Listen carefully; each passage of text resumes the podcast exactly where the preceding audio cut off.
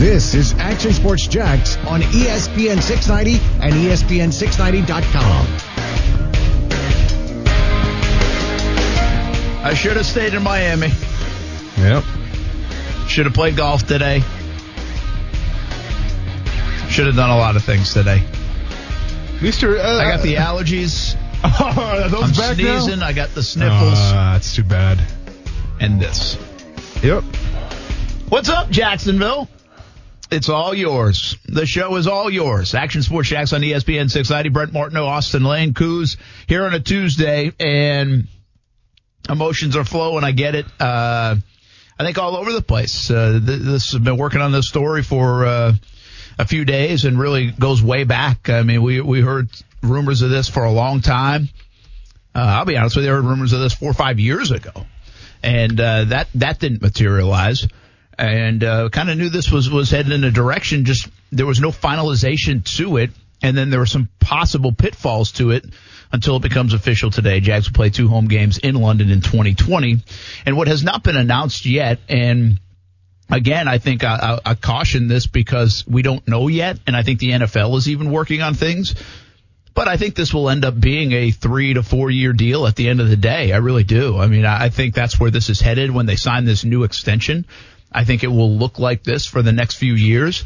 I think uh, there's some work to be done on that from scheduling to NFL approval. Everything goes through the league office. So that's just my feeling on it. Uh, everything I can kind of gather and have gathered over uh, the last few weeks, especially that uh, we could be heading toward this. So uh, trying to work the story from all angles on the TV side, CBS 47 and Fox 30. Think about this story from all angles too. But the initial angle is one of the fans, and that is one of people are fired up. Uh, I think there's a lot of motion in, in town today, and, and rightfully so. I mean, I, I think uh, that's fine. I think that's that's earned by this Jaguars organization because of what they've done on the field, and now two games going across the pond. Uh, you know, this isn't taking candy away from a kid. I mean, this is taking your football team for for eight quarters away, across the and freaking pond and all that. that's the that's that's that hurts right now in Jacksonville, and and it kind of should. That's the way I feel about it. Um, but this show's up to you now. 904-362-9901 star star 690. We'll get you in all day. We got a bunch of comments already.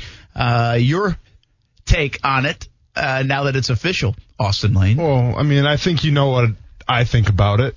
When we had our show on January 15th and that there were rumors of this coming out, I, I just basically presented the question of how does this help you win games? Now, I understand from your side of it, you have to cover all angles and see it from all sides, right? There's the side of the fans. There's the side of Shad Khan and the business side of it. There's a side of, you know, the future of Jacksonville and the downtown area. There's a side of, could you build a new stadium? Listen, I understand all those sides. But I guess speaking from where I sit, and I think speaking from a fan's perspective, when they walk in that, you know, when they go to TIAA Bank Field, I don't think there's a majority of fans that say, man, this stadium sucks. Okay. When my friends come from Green Bay to watch a, a Jaguars game, when they walk in TIAA Bank Field, their first response isn't, man, you guys kind of have a crappy stadium. All right. I don't think anybody really thinks that. Now, yeah, th th there can be some additions added on. I think if you were to bring in like shade, you know, like the, the, the coverings, the awnings like Miami has, I think that would be super beneficial, you know, to kind of making some more shade, especially in those first couple games of the season. So I get that standpoint. I think from the, the standpoint of Lot J, yeah, obviously you want to build downtown, you want to add more entertainment. But I think when fans go to Jaguars games, they're going to have fun in the pregame regardless. Because either you have a family who's excited to, you know, to maybe see the product and maybe not so much the past couple years, but they're excited to see the product, or you have the other side of it where it's just you go to the game, you go tailgate, and it doesn't really matter what you have. If, if it's a slab, if it's a parking lot, you're going to have fun. Okay, so I get all those things with with Lot J and the stadium; those are important. But I think when Jaguars fans go to a game, the most important thing, and I guarantee nine times out of ten, a Jaguars fan's going to say this: it's about winning football games, and it's about winning a Super Bowl. Okay, Th- th- that's the most important thing, and.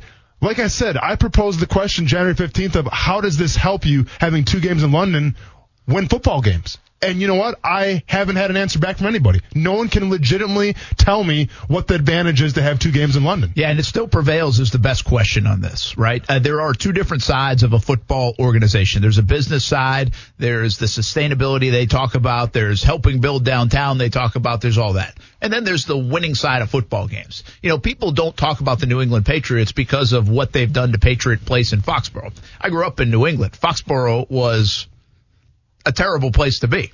It now is a destination place to be. They should be applauded for that. They did a lot of things. And by the way, a lot of things that Jacksonville Jaguars, Khan, Mark Lamping, the city of Jacksonville are trying to do. And I'm a big believer in they need to do that for the city. Forget about the franchise. Forget about everything else. They need to do that for the city. Downtown Jacksonville needs to be a city. You Yeah. know, it needs to be better than it is. And so I saw that happen in Foxborough, freaking Massachusetts. If they can do it in Foxborough, Massachusetts, well, they should be able to do it in Jacksonville.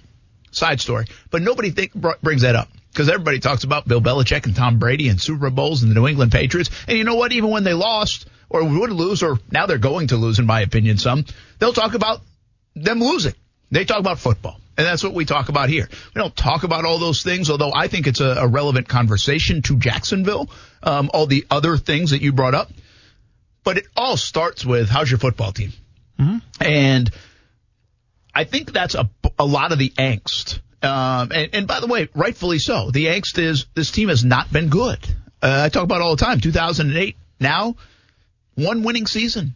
Only two times, if you want to put 2010, your rookie year, have you had a chance at the playoffs. That's it. So I think that's where the angst draws from because one already always def- uh, if you're a Jags fan, you're always defending. You're always like, gosh, we're not very good. We're, we're getting hammered by other fans. We go to other fans. You wear that Jags hat. You try to wear it proudly, Jag shirt, and well, you got nothing for it. Other than a couple years ago, finally got something for it.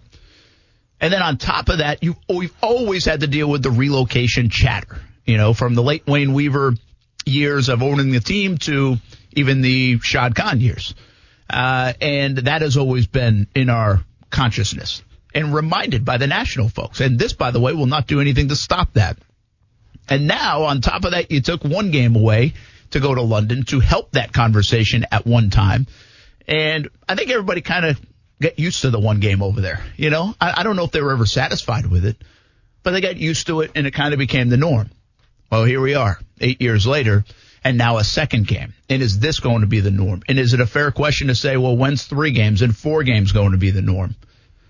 I, I, I don't know. I don't know. I don't know if that's going to be the norm, but that's where the, to me, that's where the angst comes from, the emotion comes from. And by the way, it should be there. I think it, I think the fans have every right to be there with that. I think everybody in town has every right to be there on this day with that. And, and that's where it is. I'm trying to compartmentalize. Are people ticked off or are they scared? I mean, I, I think it's a little bit of both, right? I mean, people don't want to lose their team, obviously, here, but I think the, the most, listen, Shad Khan has come out and said that winning is the most important thing. He even said it uh, in his press release today. Okay. Yeah, I was on a conference And call with him and he said it's the most It's the important most important thing. Okay. Priority. Well, and, and yeah, it's the top priority. And what I respect about, I respect a lot of things about Shad Khan. Okay. One of the things I respect about Shad Khan is that he comes across of a, as a guy who it's more about actions speak louder than words. All right. Words are just words. Actions are actions. Cool. I think he said that too. Okay, well there you go. I, I didn't. I'll be honest. I didn't read the whole press conference thing, but um. So from that standpoint, though, Brent, and we talked about this yesterday a little bit. Where what, what is the record of teams coming out off a bye after London game? Yeah, I'll give you the records, and this is kind of following up your. We're doing this tonight on TV, and we put it together, and I and I've researched this last week, and the eye-popping stat was this year. I haven't done it for eight years, but this year, eight teams went to London, played a football game. Mm-hmm. Eight teams came back from London, had a bye week. Eight teams played the following week after that bye week. Those eight teams were 0 and 8, and they gave up an average, an average of 37 points a game. Mm-hmm. So, and, and in the Jags case, I think it's fair to wonder and question about this because there's two other stats, well, three really, that are interesting. Until this year, they were 0 and 6 leading up to the London game. And what does that tell me? Well, everybody's getting London ready, right? You're, Yeah. you're player wise, you're trying to get your passport in order. You got to do this. You got to check boxes. You got there's that on the plate. Does that distract from the job at hand, or is that just because the Jags have been terrible? Might be a combination of both. But they're now one and six because they beat the New York uh, Jets, I think it was this year, prior to London. After the bye week, and after London in general, because it hasn't always been a bye week. That Indianapolis early in the year, uh, a couple years back, wasn't a bye week. Their record is two and five. So they're one and six, two and five on the back end, and three and four actually in London. Their best record is being in London mm-hmm. uh, out of all that. Yeah. So just to back up what you just said, I think those numbers show and beg the question. The and analytics. answers are not there for us to say, how does this benefit you? you you've been a team that's struggling. You've been a team that's really not good. Mm-hmm. And how does this help make you better if I give you all those numbers to go play another game over there when teams are 0 and 8 and giving up 37 points? And in the Jags case, that last stat I'll give you is they were 4 and 4 yeah. playing Houston. If they played that game in Jacksonville instead of Houston, what if they won? They went on a slide instead. So you do have to at least take those things into account and say, is this making us better on the field? Because this is the problem, Brent if we have that information, so do they. And to tell me that a team is based off analytics and, and then they, you know, kind of check every single, you know, box and cross their T's and dot their I's, I guarantee they know the exact same thing that we know. And they're still having a second game in London. So I guess my big issue is here, and trust me, there's a lot of them right now. And don't get me wrong, I respect everybody in that organization. They're great people. But you can't sit there and say winning is the top priority and then do things like this. And I think the problem right now is the fact that the ownership and the fan base are not on the same page. Now, one could say, well, it's not a big deal. I mean, the ownership has the money. They can do whatever they want. Okay. But the ownership was the ones that brought up viability. They're the ones that kind of put fans on blast a little bit. So guess what, man? I think fans do have a say. I think the fans should be listened to because ownership has proven that they've listened to the fans in the past. So when I say that, and when they make this announcement and say, well, don't worry about it. The Bears game is still going to be in Jacksonville. Don't worry about it. Uh, the Steelers game is still going to be in Jacksonville. Okay. I mean, that's like, a small cherry on top of a, you know, a, a, bad sandwich, man. Like, who really cares? I guess my standpoint is you, you can try to parade Lot J. You can try to parade the stadium, but fans just want to win, man. Okay, like I get the ownership standpoint and the business side. They're trying to improve downtown. They're they're trying to have all these you know new shiny toys so fans can be proud of. I understand that they should. Downtown Jacksonville needs to improve. Don't get me wrong. But the biggest part from the fan base and from, you know, my perspective is people just want to see a winner. People want to celebrate a Super Bowl victory. People want to go to wherever the Super Bowl is, rock their Jaguars colors with pride and say, we're number one. We're world champions.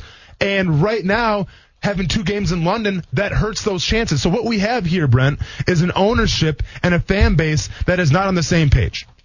Well, that couldn't be more true.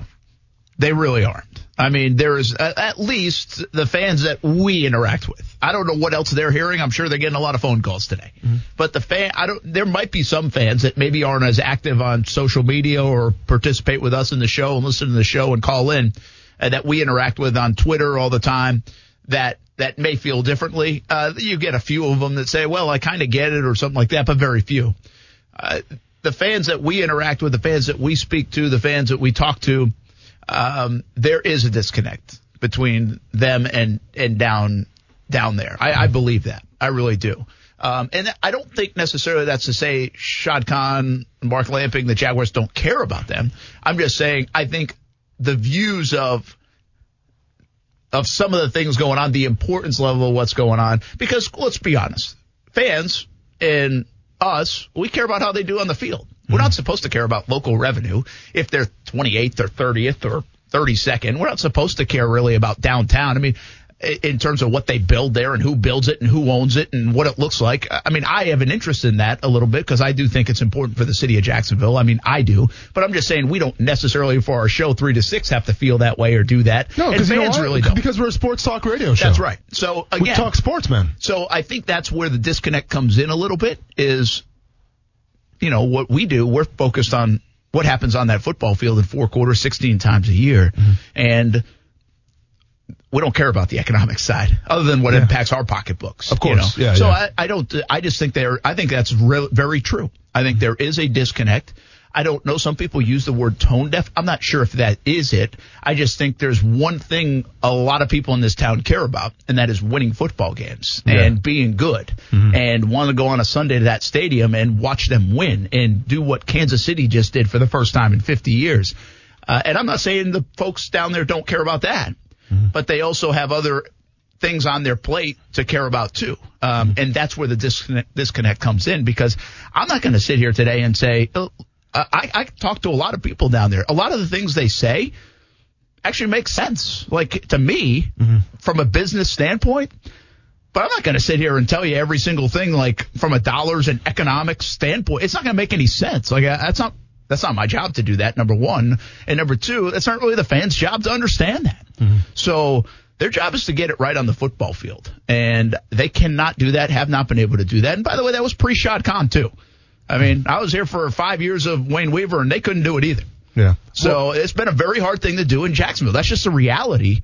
Is it's been a hard thing to do in Jacksonville is to win, and it's obviously from a business side to be sustainable is an also is also a difficult thing to do in Jacksonville. That's obvious. Whether we want to admit that or not, that is obvious. And it, another frustrating point to me too, and it's something that I brought up before, but it, it, it bears echoing, I guess, kind of throughout this entire show. It's like you said the lack of winning. Now, I don't know how much revenue the Jaguars garnered last year. They they said what they made 95% of the ticket sale or something. You, you, I saw I'll, you I'll tweet get to something. that in a little Okay. bit. I'll, I'll explain that because again, it's numbers, man. It doesn't make sense, but but there is a sensible part to this that at least caught my attention. I don't know if it will do the same for everybody Okay. else. So once again, it's numbers. It's a percentage, and the percentage looked pretty good, but I guess they didn't make like you know they're they use the t- the phrase treading for water. Now I don't know what that means, Brent, because they don't explain it to me. All I know is they're treading for water. Maybe you made you know thirty million dollars in the year. Maybe you made five. I don't know what that means. All I have to go off of is what you know the, the, the they report. So I'm not really sure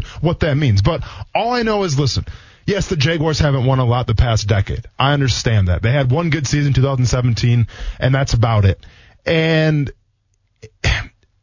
if you're Shad Khan and if, if you're the ownership and you're the front office, you can say, yeah, we're not making money, you know, because at the end of the day, Shad Khan can do whatever the hell he wants. All right. He, he, he has the money to do that. Any, I mean, the, welcome to a free market. You know, it's called capitalism, basically. He was put in charge. He has the money. So Shad Khan can really do whatever he wants to do. And I'm not saying I agree with that, but that's the way it is. That's the way this country is set up.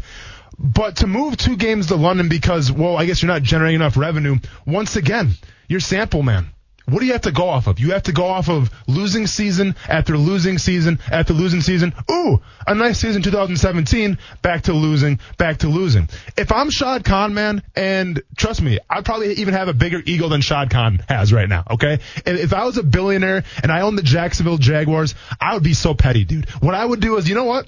I'm going to keep every, uh, every game in Jacksonville, and I'm going to do everything in my power to try to win games. And let's say the Jags start averaging 9 to 10 wins a season. Fantastic. I'm going to point the numbers then and be like, guess what? We're winning, and you guys are, are, are still showing up. I would literally go, I, I hold a press conference, and I would say, we're having back to back to back winning seasons. Here's how much money we're making. Here's how many tickets we're selling, and you guys still aren't showing up. If that's the case, then by all means, man, take your games to London. It is what it is. Maybe fans just don't want to come out and support the Jaguars. But at least give them a chance. Give them a chance to prove you wrong. Start having winning seasons after winning seasons and see what happens. I think they're going to prove you wrong. Yeah, it'll be interesting. I want to get to that too because how much would winning three years in a row? See, I always have felt like the Jags have missed a big opportunity in 18 and 19 to win and win, you know, relatively big. I don't know if it's a Super Bowl, but just win, you know, not have five wins and six wins. And so how much uh, would that have prevented this?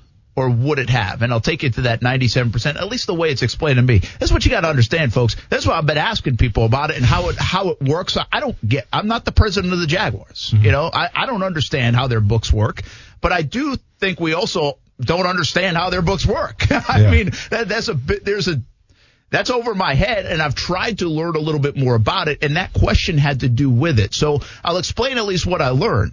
Whether you believe it, whether you whether it does anything for you, that's it. I'm just the messenger here in that regard. But we're also the listener here today too. Uh, we're not just talking. If you want to jump in, star star six ninety nine zero four three six two nine nine zero one. We told you when we started the show 13, 14 months ago now that uh, we'd open up the phone lines. That's this kind of day. You open up the phone lines for 904-362-9901 star star 690. We'll get to take a break. We'll be right back. Uh, this will dominate the show today. No doubt about it. Action Sports Jax on ESPN 690. Yeah, just wondering why one of those London games could not be an away game. Well, I got some voicemails, star star 690 if you want to leave your thoughts, and also uh, we'll get some phone calls too along the way.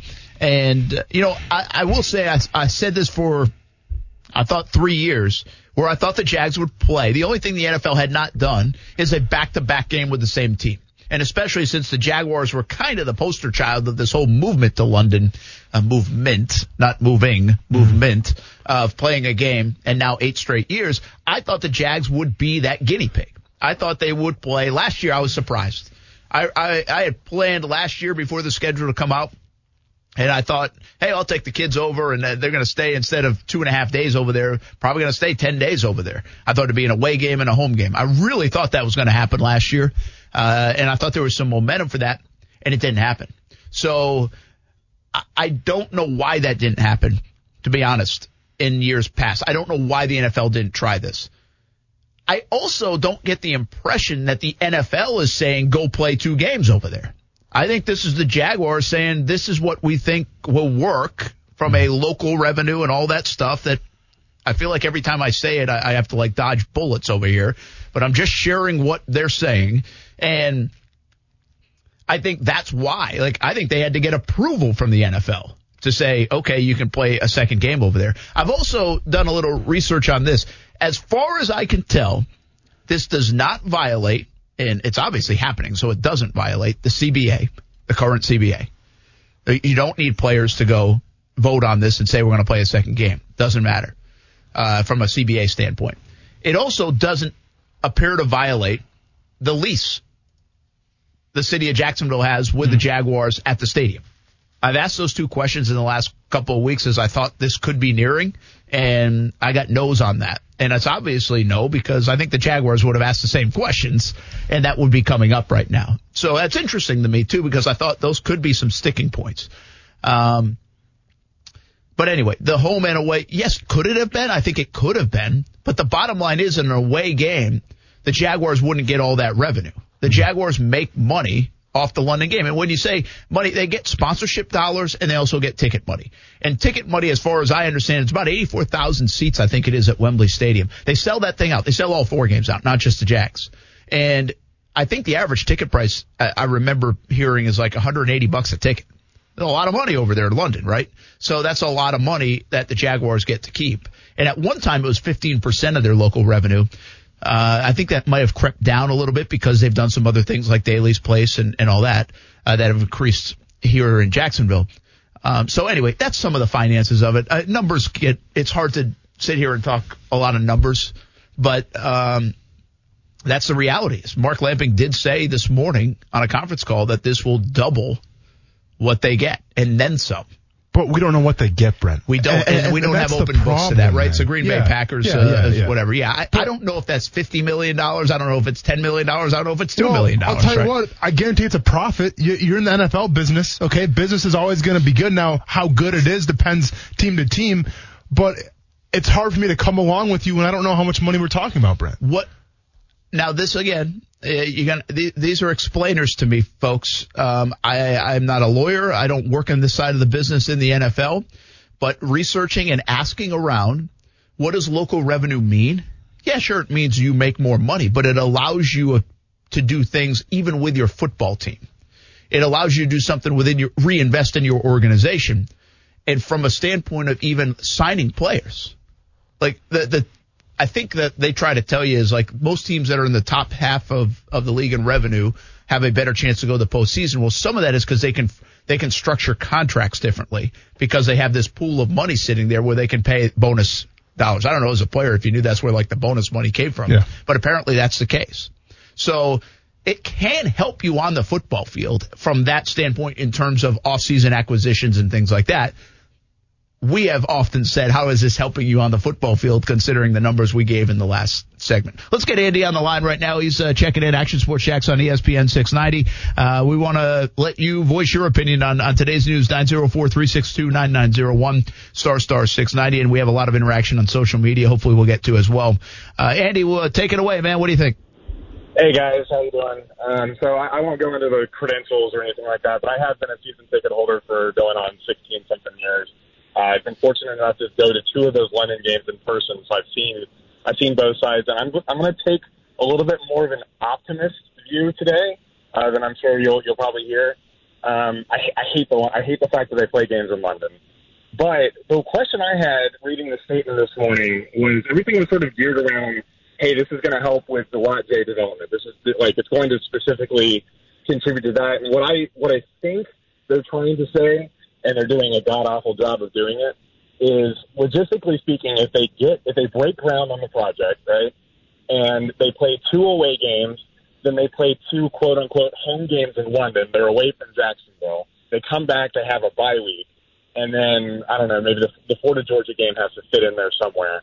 But if if the stadium lot is not in condition to host a game, is it possible at that point that that's why they might be doing it. Because it's, it's also important to point out it's not a multi-year agreement like the first London game is either. They don't they don't say like, hey, this is for two games for the next five six years. It's just one one year. So I'm I'm curious, and, and I know you guys are in position to ask questions better than than you know me and the other callers will probably be. But I would be curious if if you're able to investigate and find that out. Is, is it a logistics thing to give them a month and a half off to tear up the line, maybe actually do some hardcore construction?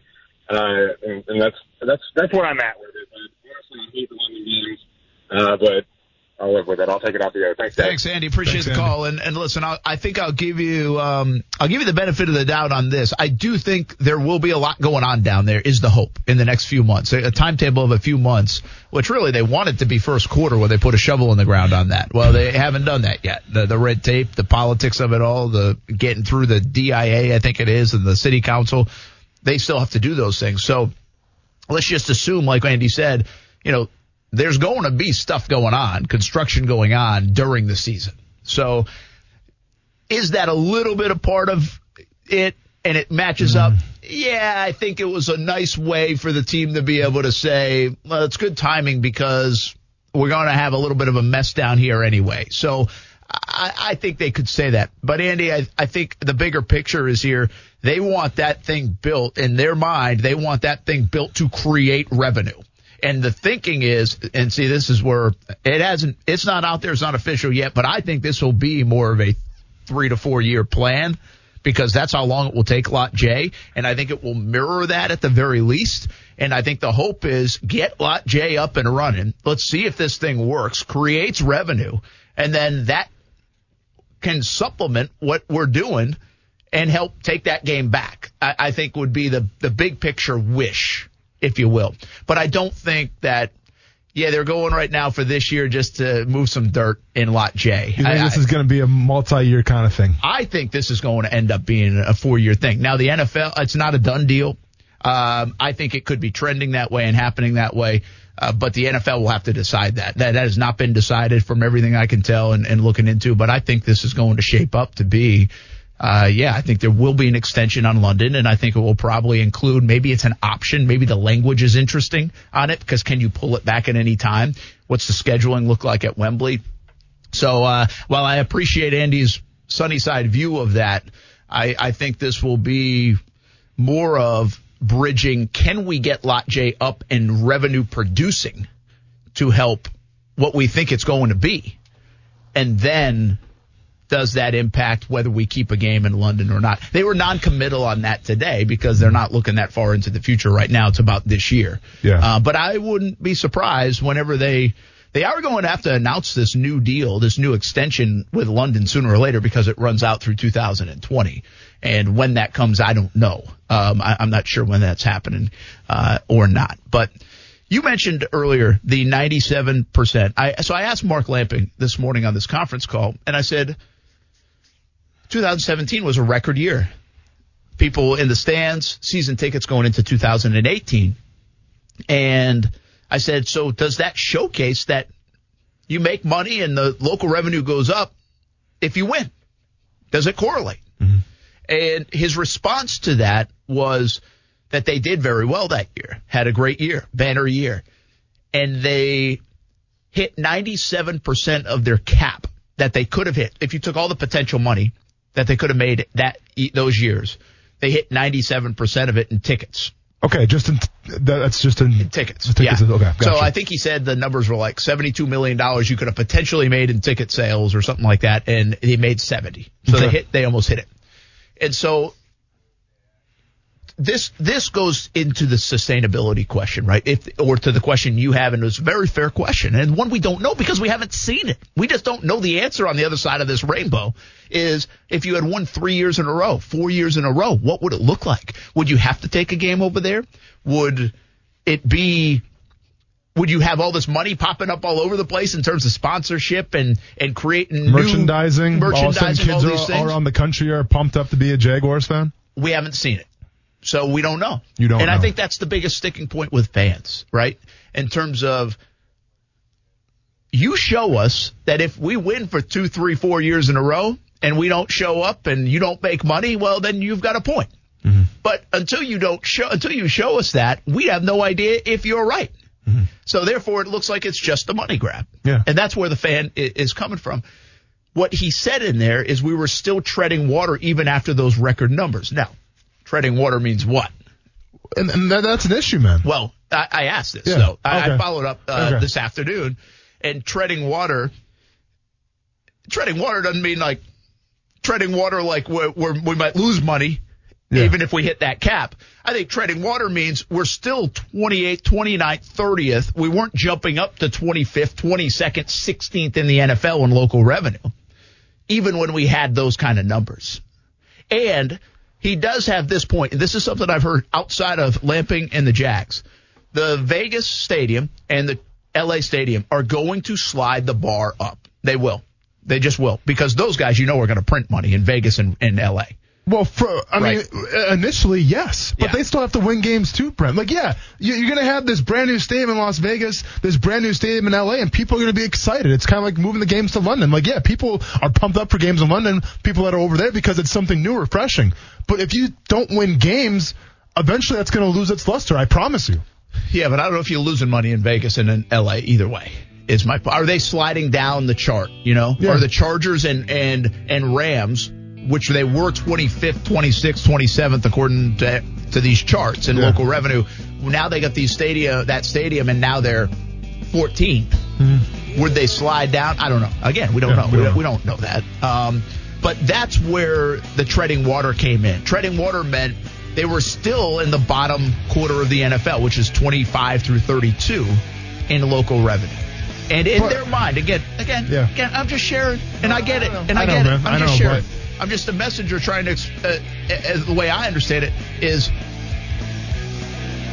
there is that belief that you better be in the, you have a better chance of making it, better chance of being good, even on the field, if you're in the top half of the league. But they've got to show us that they can be in the Well- top half of the league to, to show us those numbers. Exactly. You know, I get it. Jacksonville's a small market team, and right now you're in the bottom part for revenue, I guess, okay? And you guys are treading water. But you're also in the bottom part for the last decade of wins and losses. Wins and losses. Okay, now is there a correlation to that? I don't know. I'm not a businessman, but I would probably say, uh, yeah. Well, that's what I tried to ask a 17 18, and they still said they were treading water, even in 17 18. But we haven't experienced the long term. More of your calls 904 362 9901 star star 690. Uh, what else some of the folks are saying on social media as well? It's uh, not a safe place to be right now. And rightfully so. We'll be back. you know, when I was announced as the owner eight years ago, really my goal was to keep Jaguars in Jacksonville, and we will have to think unconventionally, uh, and we'll have to have a, a different playbook. Pretty much, what do we have to do to win on the field? That's paramount to us. But then we have to win off the field, which is uh, to be able to generate the revenue, to invest in the team, to help it win and play a role uh, in really growth vitality of Jacksonville. That's Khan on Jaguars.com. Sat down with the team and talked about a lot of these kind of issues. He did talk on a conference call, call earlier today with some of the local media as well. And just that setting was pretty much around the horn with about a dozen uh, media folks. Mark Lamping was on that call too. Went about a half hour. So quite frankly, we got the opportunity to ask two questions um, sure. in that time frame. And we could actually go all over the place, ask some football questions too. Uh, but it was mostly London based questions. Uh, so for all, just so, uh, and I understand you guys, uh, you guys, anybody doesn't understand exactly how this all works in our end of the world. And we got a lot of, of that today. Well, ask the questions, ask the question. Well, I, I'm just not allowed to pick up the phone and call Shad Khan and ask questions. That's not how it works. And so today we had a half hour with Shad Khan, but not like I had a half hour with Shad Khan. 12 of us had a half hour with Shad Khan and I, I, maybe it was 15. I don't know how many people. Yeah. But so you got a couple questions in and you hope you get to as many of the answers as possible. And some of those questions were for Mark Lamping too. So, um, I did this afternoon sit down with Mark Lamping to get a further explainer and a little bit of a deeper dive, uh, for about 15 minutes and that will we'll have some of that coming up here on the show and also on CBS 47 and Fox 30. So that's kind of where our end of this is. Uh, meanwhile, we're fishing for answers too and trying to figure out what the impact on is on it. Because listen, I, I think this impacts so many different things. I and I still have a lot of questions, by the way, on, on some of the impact. Obviously, the fans are number one impact. Does it impact the football team of being good? Does it impact the sustainability of this football team? Does it impact the perception of this football team? Does it impact employees and, and vendors and sponsors and everybody else that's a part of this team? Because now you're taking away a second uh, home game. Well, it's so, going to hurt the local community as well. Who, could you know, I mean, I'm sure a lot of people around downtown Jacksonville they depend on those Sunday games to, you know, obviously sell merchandise or food or whatever it is that they're selling. And so all those questions are on the table. I think there's a, a round impact of of this decision today, uh, and also I guess pie in the sky looking way down the road is one step back or another step back help you get to where you want to go down the road. I think that's their hope. I think that's the way it's been explained to 2025 to 2028 to 2030 to all those things. Because I will say this, and this I, I am uh, very confident in this. This is nothing to do from what the what they're saying, what who's saying, what you know, however you want to interpret this. I don't think they're moving the football team. If they wanted to move the football team, moving the football team is easy. Mm-hmm. It's not as hard as people think. It's easy. They could have done it any time in the last eight years. They could do it tomorrow if they want. I don't think they're moving the football team. Now listen, you can come back. I got already Ruth's Chris on the draft. So in the next 10 years, oh, right? yeah, that's right. So Looking I mean, forward to that. You, you can come at me down the road. I'm just telling you, I've asked and looked into this story for longer than just the last eight hours. And I've told you this before, and we've talked about this before. I genuinely don't believe they're moving the football team. I really don't. Um, and they have said that. I think Commissioner Roger Goodell at least said that about London specifically this past week that we're not even thinking about it right now. I see so many folks on my timeline say, yeah, it's going to be a play in 2022. Commissioner Roger Goodell basically just said, we're not moving a team there in 2022. No chance. Yeah. It's like, no chance it's happening. I think Shad Khan was on with Rich Eisen last fall and said, we're not moving the team to London. I don't even think one can work there full time right now. It can't. I'm, I'm, I'm telling you, I can't. Yeah, and I think I think the NFL has admitted that. I think when this started eight years ago, and whether it was the Jags or another team, I think the plan was to put something in place. I talked to the guys over at Sky Sports quite a bit. Uh, in London, and I think that was their perception. Is that that's where that started? Is the people in London thought by 2022 we might have a team here, and that is uh, essentially off the table. Now, 2030, I don't know, but I'm telling you, I don't believe at all from anything I can say from people in the NFL, Jags, City, London, that this team is, is moving anywhere. I really don't. So and, I don't know if that, I agree I, with you. that I guess, I guess gives me the more longer term approach to this to some degree is okay. If they're not going to move it, then what does the thing look like in 2025 or 2028? And I think one other part of that is Shad Khan just said invest, right? We are just talking about, well, if you have local revenue, you can invest in players maybe a little bit differently in terms of the way you structure and guarantee money. And I think even Trey Wingo just tweeted something out recently about the big goal is to have a stadium. And you could put your own money in if you have local revenue to a new stadium rather than ask the city for more and more dollars, which always becomes very difficult to pass and get that done if you have to go that route. Yeah, man. Uh, I guess here's my problem, Brent, and and and I guess this is my issue, but I'm looking at it more from a former football player than I am looking at it from a business standpoint. Okay, when you say, all right, we're doing this stuff for the revenue to try to maybe generate some more income to pay those football players. Okay, that's fine. But at the same time, I'm going to make the argument and say if you're not winning football games, it's going to be hard to get free agents who want to come play for you. All right. There's a reason why the Patriots have been so good the past decade. Yes, Tom Brady, Bill Belichick, all that stuff. But guess what? They also get the free agents because you know what? Team players are willing to take a pay cut to go to the Patriots. Players want to go to the Eagles because they have a good culture. Okay. Um, players want to go to the Packers because there's a good culture in place, even with a new head coach. Like that's just the way it works. So to sit here and say, well, we're doing this for the betterment of our team because we're going to generate more money. Hence, we can, you know, have more signing bonuses and all this good stuff okay, that's great for the guys that are on the team right now. But number one, you have to make sure the guys on the team actually want to stay in Jacksonville. And number two, for the free agents, you have to try to coax them to come from where they're at and they come to Jacksonville. And some guys will come because, yeah, maybe you have the top dollar and you pay them the most money. And sometimes money speaks louder than everything else. That's fine. But I'm saying when it comes down to getting that high price free agent and you're splitting it with another team who offers the same amount or another team, are they going to want to come to Jacksonville just because you can offer them an extra $500,000 signing bonus? I really don't know, Brent. Yeah, I mean, I don't I know. I think it's debatable. It comes down to money a lot. Let's get Douglas in before we go to break. Douglas on the line, Action Sports Jax on ESPN 690. All right, man, what's your thoughts on this one today? Hey, on that local revenue, um, look at the players they didn't choose. Tim Tebow, we could have had merchandise. Derrick Henry, my goodness, what about merchandise on Derrick Henry?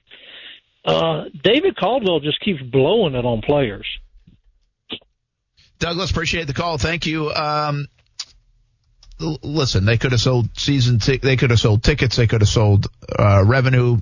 Um, I mean, sponsorship. They could have sold jerseys, sure, with a guy like Tebow. But look where he is. Well, in the, he's not. It's is that sustainable listen, too? Be, I be, mean, be more upset that they didn't get Lamar Jackson over Tim Tebow. Okay? Absolutely, that's a good point. Yeah, like, like the, don't no, you, you, don't pull the Tim Tebow card. Yeah, and even the Derrick Henry card is okay, but but your point's better. Patrick Mahomes, Lamar Jackson. Have you drafted well enough? Are you going to keep your guys? Yeah. All those things are better indicators of why you haven't won on the football field, which is what it, it, does get back to um, in that regard. Uh, more to come, uh, four o'clock hour ahead, and, and we're staying on this topic. A lot of different ways to to go about it.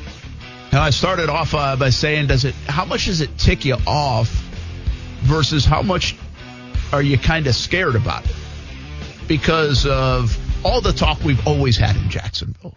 Uh, and also I mean, do we ever have to admit that it is difficult in Jacksonville, even if we were to win? I know we haven't we haven't experienced that, right, in Jacksonville. But how genuinely difficult is it in Jacksonville? Um, I think is a fair question. What does this place look like in ten years? You know, with Shad Khan, the owner, uh, if he says he's not moving it, we'll talk about it. Four o'clock hour, ESPN six ninety. What's been in the works is to be as creative as we possibly can to make sure we all meet our goal, which is to have NFL football here in Northeast Florida forever. A lot, a lot has changed since Shad arrived. There's no talk of blackouts. There's no tarps in the stadium. There's big investments that have been made in Daily's Place, over $100 million in in the stadium, the London initiative, and even bigger things to come with Lot J. And all of those have uh, two things in common. They benefit not only the football team, but they benefit the community. And number two, they help support our objective of keeping the NFL here. That's Mark Lamping, Jaguars president, who's uh, been talking today a little bit uh, on the conference call this morning, and then I sat down with him this afternoon, and that was from my sit down with him this afternoon, uh, just asking him about. It was really my lead question to the interview, just about how this came about and how, uh, how long this has been in the works and getting it to this stage and the why now of this. Uh, you know, a big reason of the why now from their perspective, again, sharing information is because of these new stadium deals with the teams relocating in, in the LA stadium and the Vegas stadium from a local, the, the barometer of the local revenue apparently has changed. Uh, so that's what, that's what, uh, is going on. Local revenue is like the buzzword. But I think what is important to understand, and again, as I learn a little bit more about it, because I finally just said so, what the hell does it even mean? Mm-hmm. Because all anybody thinks about is, it's just money in the pocket, money in the pocket, money in the pocket. And I think local revenue, I mean, can be money in the pocket. But I think what kind of like we were just referring to the Trey Wingo tweet and I, we are referring to some contracts and stuff. Local revenue can make you better on the field because it can help structure contracts. It, I, it was like giving an example, like, uh, you know, say if, if you wanted to go get Austin Hooper mm-hmm. this year and you had, it was a five year deal worth $60 million and you were going to spread it out in the guaranteed money over a couple of the first years, something like that, which is like a typical deal. Maybe give, uh, I don't know, 20 million up front. Mm-hmm. Well, then another team can come in with a good local revenue or, or with more money in their pool because everybody's got the same salary cap, but more money to play with and say, I will give you that same deal, Austin Hooper. We'll give you actually five years, 55 million, but we're going to guarantee 35 million. And in this day and age, in this sport, the guaranteed money is king. Correct. Right? So I, that's, I guess, just an example of what the local revenue could mean and do. And then Wingo kind of put out there, and I think this is an important one too for way down the road, which asking people to look this far down the road is a little silly right now, but for a potential stadium, which will come about at some point. And that is, can you create enough in this pool, put it away, and boom, utilize that to put $700 million into a new stadium? Mm-hmm. Could be the case. Uh, that's kind of what local revenue is. So is there enough of that? I think people equate to is he making enough money? right? Sure. But I don't necessarily know, and some of that might be the case with local revenue. How much money can you make? It's a business. But I do think there is reinvestment into your own product that gets done out of that. I guess is what I'm just trying to clarify from what people uh, have said. The other big one, and I just got this, I think Cap uh, said it as well, um, and I've gotten this a lot today, is the organization was bought for 770 million dollars by a billionaire, by Shad Khan.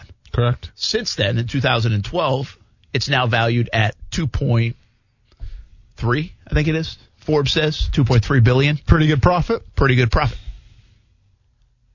But this is my interpretation of that. And I think I'm right. If you bought a house for whatever, you know, it, it and actually I know I'm right. Well, I know I'm right from their way of thinking because I asked Lamping this ex- exact thing this afternoon and he actually answered the way I was thinking. It doesn't mean you're pulling, like you can buy something. It can be worth more five years down the road. Well, what does that do day in, day out, month in, month out to pay bills, reinvest, all those things, other than you could borrow more money against it or you could sell it and make money. Correct. Right? So how's that? You're not printing money just because all of a sudden the organization but is it, is worth more than it was. Like, why is how's that help you day to day? I mean, I guess it doesn't. I, I don't know. I mean, that's. If your house right yeah. now is if you bought your house for one hundred fifty thousand dollars. Yeah. And if you bought in five years from now, you sell it for, it, it, they say it's worth $400,000 because Zillow.com says it's worth $400,000. Are you going out and buying another nice car? Are you going like in between yeah. now and then? Are you going out and spending more money on dinners? Are you, do you feel more, I mean, you could redo your kitchen because you could borrow against it, I guess. Yeah. But, or when you sell it, you feel like you're going to make a profit. Yeah. But at, aren't they two different things? I guess is my point. The valuation of your team and the actual money you're bringing in on a month to month, year to year basis is a totally different thing. But the argument can be, well, the valuation of a team, so be it. But then let's be honest, who are the highest value teams? Usually teams that win championships.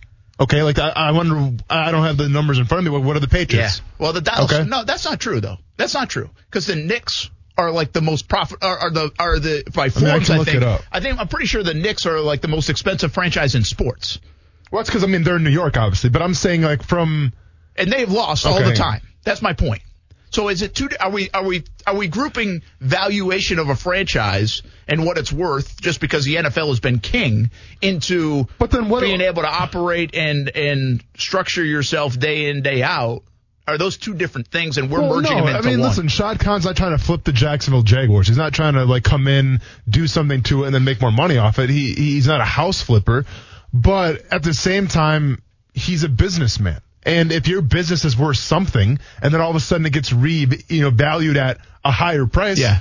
well, that does say something, Brent. Because Yeah. like that, that's the point of Well, owning the business. It's yeah, good. it's fantastic. but it doesn't help you day to day. Is my I guess Oh, okay, my yeah. point. I mean, I, I guess I'd agree. It doesn't help you day to day. You know, it's like it's it's really, I guess a better example I should have said if you have like a duplex and you're an investment owner in a property and you bought it for 150 and it's now worth 300 but the rent's still $1200 that you're collecting. Yeah. You're not seeing that day to day.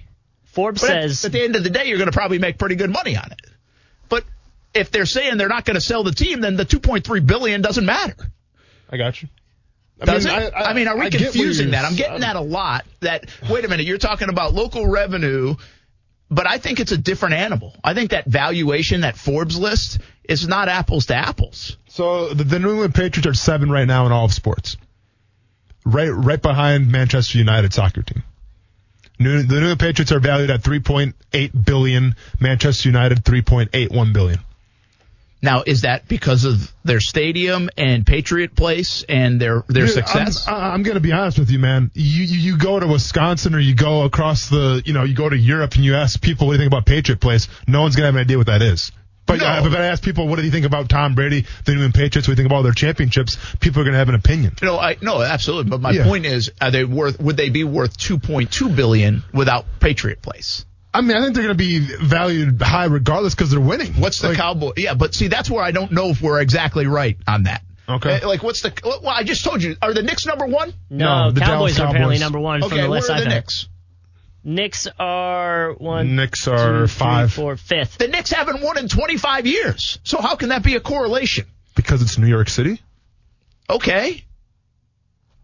I mean, it's New York City's the place to be, dude. I mean, that's it's New York. Like I don't know what the Giants are, but I'm sure the Giants are up there as well. I mean, Yankees are too. Of course. My- one. They've won.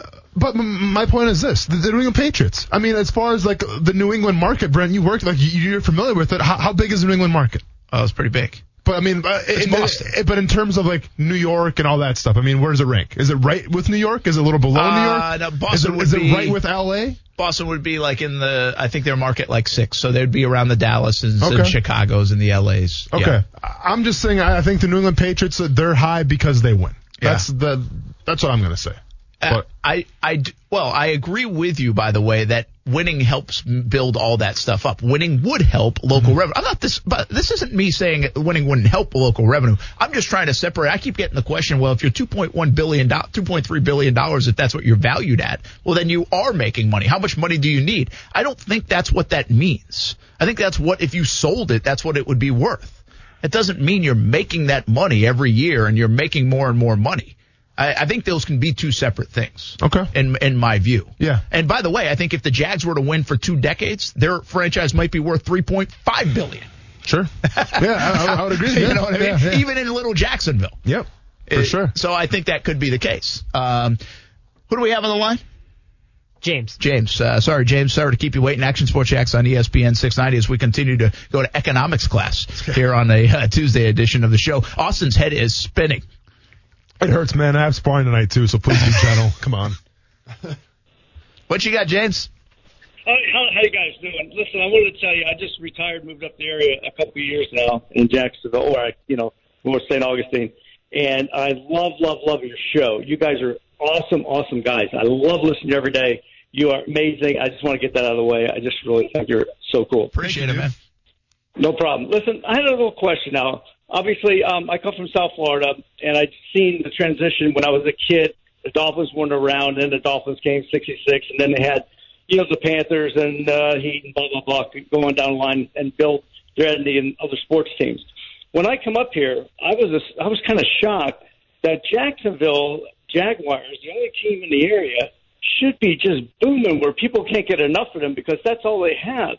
And I kind of was kind of hurt today that when I found out they were going to London for two games, going, hey, these teams, uh, you know, it's rare you get a home game, and especially you never give that up. And now they're like, it's like a slap in the face. It's like Well, first of all, your area can't even draw a Super Bowl, and then you can't even attract other franchises for other sports in the area. And now you might even lose the Jaguars. And I'm like, they got to be promoting this team. They got to be making everything they can to make these fans excited, win or lose. You can't let this team go. I mean, I'm feeling so bad, and I'm not a Jaguars fan, and I I hurt for you guys. I really, really do. And there's something's got to be done, whether it's got to be advertising or dropping those ticket sales and getting people in the seats, something to draw and make this fan base better. Uh, that's all I wanted to say. I just wanted to get that off my chest. James, appreciate the call and thanks uh, for the kind words about the show. Thanks for listening to Action Sports Jax on ESPN 690. Here's what I would say to James here: you got to win. That's what again. It comes Correct. back to the. This fan base has been asked to do a lot. This fan base has been asked a lot. There are so many folks that do a lot, and Uh, whether the fan base wants to admit it or not, the organization is right about one thing. There are challenges here in Jacksonville that other places don't have. Hmm. The bottom line is, ask yourself this. If Stan Kroenke bought the team, would they still be here? Raise your hand if you think yes. I mean, I, I, I literally don't know, dude. You don't. pro- They I- bought I- St. Louis and he moved it to the to Yeah. L.A. Yeah. Yes, you do know the answer. The answer is they would not be here. All right. They do. I mean, Okay. come on, man. They I, wouldn't. I got you. All right. They wouldn't be here. Okay. And I'm not. That's not a defense. That's reality. Like Okay. we have to check in with reality. But to James's point, like you can't ask the fans to do any more. That's already here. Yes, it has challenges. The team needs to do more and win. We Mm-hmm. all know that. That's the that's the thing that hangs over everything. Mm-hmm. That's by the way, when you talk to Lamping and Khan, they say we need to win. They they say it's priority. I know they're the ones that supposedly can make it happen. I don't think Lamping as much, but Shad Khan has to make the right decisions, put Yeah. the people in place to make the right decisions, and then the players and the coaches and win. And they haven't done it. Like uh, Johnny just said to me, he's like, "Hey, Patriot Place would be nothing, and nobody would go if the Patriots wouldn't win." And I say, "How do we know?" Just Yeah. much like we don't know if the Jags would be sustainable if they won three years in a row. The Patriots haven't lost. So- so we have no idea. Patriot Place was built in 2007. And by the way, Patriot Place, it wasn't just Patriot Place. Before the Patriots got good, this good, they built the stadium. It wasn't they got good and then built the stadium. They built Gillette Stadium, and in 2001, that season, 2002 actually it opened coming off the Super Bowl. It was the perfect collision. How many times have I said that on the show? The perfect collision of building a stadium, building around the stadium, and being great. And the Patriots ran into that. Yep. And I think that's a little much to ask any organization to do what the Patriots have done. We've never seen it in sports, quite frankly. Mm-hmm. But it was the perfect collision. And yes, Patriot Place was built down the road, but Gillette Stadium, a brand new stadium, was built 1st mm-hmm. and then they won, or at the same time they won. But the but it was in the works for four years. Patriots sucked most most of the time before that. Mm-hmm. So it wasn't just because they won that those things were built. It was a marriage of all that together, which I've always said in Jacksonville needs to have. If you could have the collision of building Lot J, of building the shipyards, and winning football games, it's the ultimate collision. And by the way, in that time frame, if you could also have a face of the franchise like a Tom Brady or maybe a Gardner Minshew Mm-hmm. at the same time, well, now you're talking about just, oh my gosh, like that is as good as you can get. Sure. That is that is what you want. That is nirvana right there. Mm-hmm. And I have said that for years because I watched it in front of my own eyes in New England. And yes, it's a different market and it's not very comparable because they win all the freaking time and won for two decades, so it's a very tough one to comp, but that's what happens. Well- I think LA will fall into that. I think Oakland will fall into that. If Oakland goes to Vegas and they get good at the same time for a nice three, four, five year run, it's nirvana. That's Sure. what you want. If you could do that, I don't know if everybody can time it out that way. So interesting article here with the Forbes, and this is put out by Kurt Badenhausen, and this was last year's numbers. So the Jacksonville Jaguars right now are the 49th, um, you know, valued franchise in sports at 2.8 billion. Guess who's behind them and guess who's in front of them? Behind New Orleans Saints, valued at 2.08 billion. Ahead of them, the Kansas City Chiefs. So At what, about 2.4? uh, two two two point one billion dollars. So I mean, take that for what you want. I don't that really proves. I mean, that kind of proves your point more than anything, where you have two teams that have success and they're valued right around the Jacksonville Jaguars, but obviously the Jaguars are we're talking about all this stuff right now, and the, the Saints and the Chiefs aren't having any of these kind of conversations at all. Yeah, they're not. You're Yeah. right. But but my point in that, and, and I think what I would like to know, and maybe we can. I don't know if these are public things. If somebody can find this out, what are those two teams? Because that's a great example. What are those two teams in local revenue? Right? Mm-hmm. Well, Wouldn't that then? Because what so I'm trying to do is separate. Like I believe the valuation of that Forbes stuff is different than what they're talking about. Like it's not an apples to apples comparison, and I think that kind of proves it right there. Well, they give you operating income. What, what is it? So operating income for the Saints is 115 million. Operating income for the Jacksonville Jaguars 63 million. Operating income for the Kansas City Chiefs 60 million. So it's less than the Jacksonville Jaguars. Interesting. Yeah. Okay, but the Saints are a good. Uh, the Saints, you had me for a minute No, on for the. Saints because that's double the Jags. It is. and the Saints have been good. I, Yeah. I, now I don't know if that's the same thing. I, I just I- don't know. I'm just going by- honestly. yeah, I'm just but going by that's what I'm that's an reading here. interesting number, an interesting comparison. Two teams. Now look it. We're talking about one team that's got it right on the football field. Mm-hmm. In the last five or six years, they got Andy Reid, they got Patrick Mahomes, they got the, you know, Yeah. and one team that hasn't. Yeah. So, but it doesn't change their bottom line that much. But obviously, it's going to be interesting to see next year when the numbers come out wh- where exactly the Chiefs That's a good are ranking then after that Super Bowl victory. Yeah, good call. Yeah, yeah. Um, but and, and now what someone's going to say to me, and, and I think it's a fair question. Well, the Chiefs are operating on a two billion dollar valuation and sixty million dollars, and why aren't they taking a game to London? Correct. Right? Yeah. And I mean, that's what, once again, that's what Forbes.com is saying right here. So, that's a that's a that's a fair question. yeah. Um, even though I don't, Kansas City, how much bigger a market is Kansas City than Jacksonville? 10, 10, not even 10. Like within, we're top, we're 40, I think 41, and I think uh, they're like 35. Okay, yeah, so it's Not similar much. size, pretty similar Yeah. size uh, market. Uh, all right, we got to take a break. When we come back, John Bachman joins the conversation. More of your phone calls, Welcome to 904 Thunderdome, 9901. Baby, give me a shield. Send me Get the bleep button ready. send me the uh, the cutout of uh, uh, Austin. I kind of want to just put it in front of me all day today.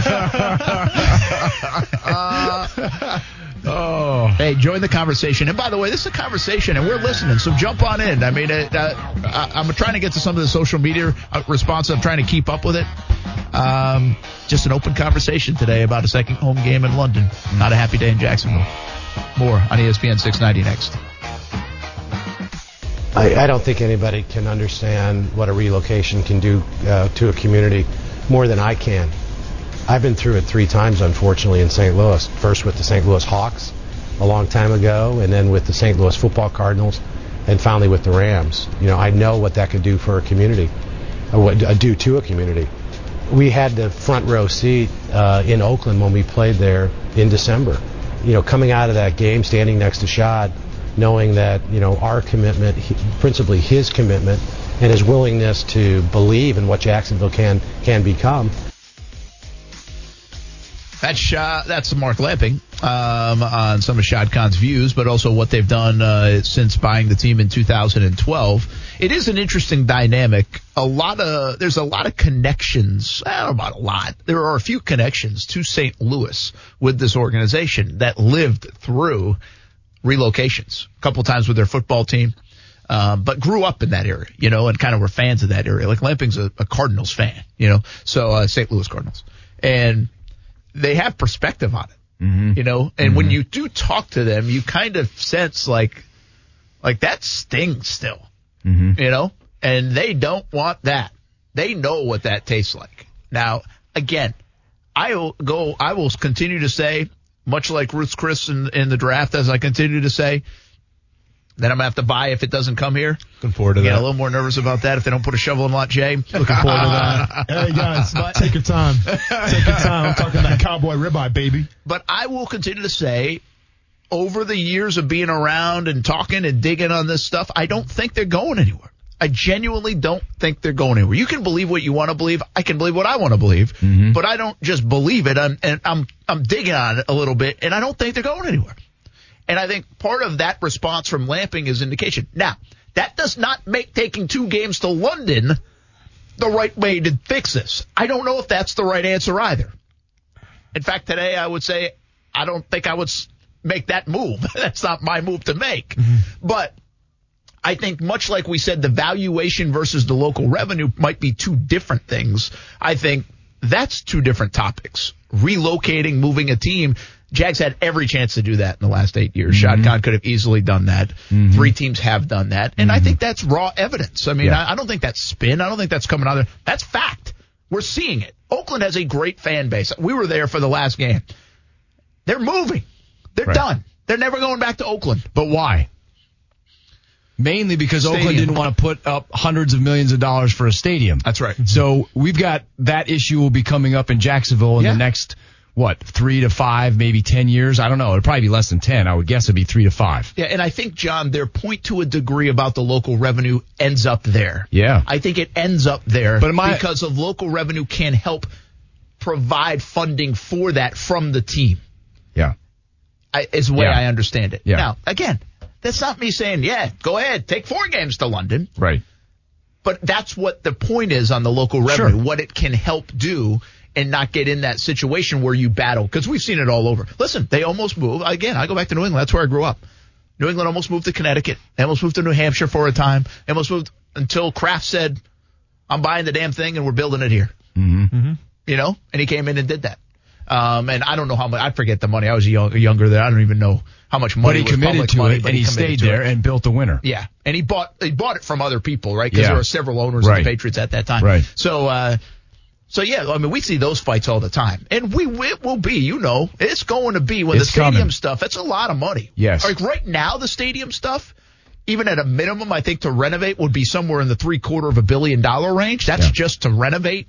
And maybe I think it's more like a billion. Well, what's that in five, six, seven years in terms of mm-hmm. context with this arms race we have in professional sports Yes. to build the finest and Taj Mahals and host Super Bowls and all those things? It might be well beyond that. So we're talking about a lot of money down the road in the stadium search. We are, man, but this isn't college football. Like you're not trying to recruit guys to come play for you by having like the, the state of the art facilities and everything. Brent, I'm always reminded of Pittsburgh. You've been to Pittsburgh. You've seen a game in Pittsburgh. Okay. Great stadium. Yeah, it's a great stadium, but it's nothing. It's nothing special. Like you wouldn't go there and say, "Wow, this is state of the art." At least the last time I was there, which was like probably, dang, it was probably eight, nine years ago. Yeah. But like you wouldn't go there and say, "Well, this is state of the art." Like this is legit. No, man, it, it- it's not. It's it's a run of the mill stadium, but they sell it out because number one, it's obviously tradition, and you go way back. And the Jacksonville, they can't do that right now, obviously, because Can't go you- back. Yeah, you started in '95. You can't go back right now. But also, man, they just they win games. Like one of the best crowds you ever play for in front of is the, Steelers because the fans expect a win every single time they go to that stadium, and you cannot say the same thing about the Jaguars right now. Now, one thing I, will say about the stadium, you go down, I, I still say I think it's the best place to go in Pittsburgh and come out of that tunnel and you see the lights and the new stadium Yeah. and you see PNC Park, which is one of the premier stadiums in baseball. Mm-hmm. So, I mean, again, When did they build Heinz Field?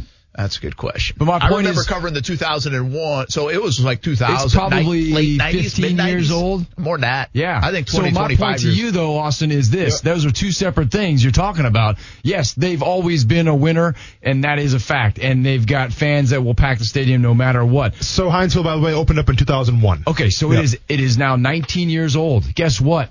They're on the list for new stadium talk. Sooner- they well, are going to be talking about. I don't know what they. I have. I have no idea if they're already talking about it, but I I will bet you there'll be some talk coming up soon on that because you look around the league, there aren't too many stadiums that are even as old as that stadium. But I'm That's saying one of the older stadiums now. But, but, but I'm saying exactly. But I'm saying from the Pittsburgh standpoint, like, do you think they're walking that stadium thinking, "Man, we we got to update this, we got to update that"? No, I- I mean, no, I don't but- know, man. Like, I don't live in Pittsburgh, so it's hard for me to say. No, but, I don't think they are. Are fans in ja- other than the shade issue, are fans in Jacksonville doing that? No, the reason you build a new stadium is because it's more revenue for the team. It's not for the. It's not. It's yes, it's a well, better fan experience. they need to do something Well, for they have the to better fix the fan shade, experience. yeah, well, yeah. they, they, Well, they do. have a right? They different do, and that's what I'm saying. Other than those obvious upgrades that could could help the fan experience, but the point I'm making is that these new stadiums are not built.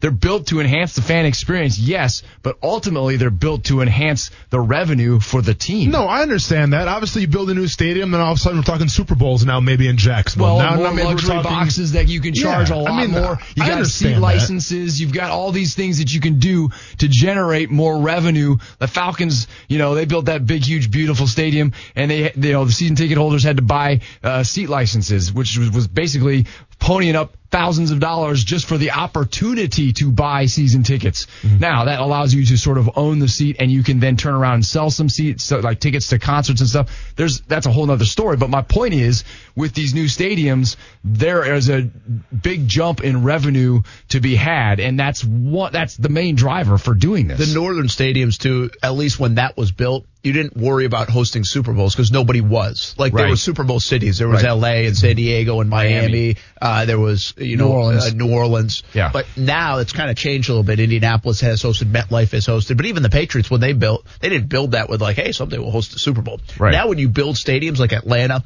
Yeah. uh, you renovate like Miami, you know, you do those. Now you're like, well, we're doing this because we want to host, whether it's Super Bowls, drafts, whether it's college national championship games, semifinal games, you do that to host, or big concerts, right? I mean, now it's a concert. it- yeah, thing. but it still all falls under the umbrella of of a revenue gain Absolutely. for the for the team, Yeah. and that's why you do it, and that's why people, uh, you know, that's why the argument can be made that you know public dollars shouldn't go towards something that really increases the revenue for the team. Now you could argue they're paying more in taxes, and I mean, there's a there's a really good argument to be had there, but the the the point is is ultimately all of those reasons you just gave are under the umbrella of making the NFL team more money.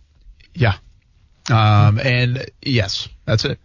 Yeah. Listen, And- and that's what it's all about. And I told you this It's before. like it's a faux pas to say it's about money at times, and it and it is because it's tugging at the heartstrings of, Yeah, of because it's our us, team. right? Right. Yet you have to remind yourself. We just had this conversation Yeah. in, in a break. It's like it is a business.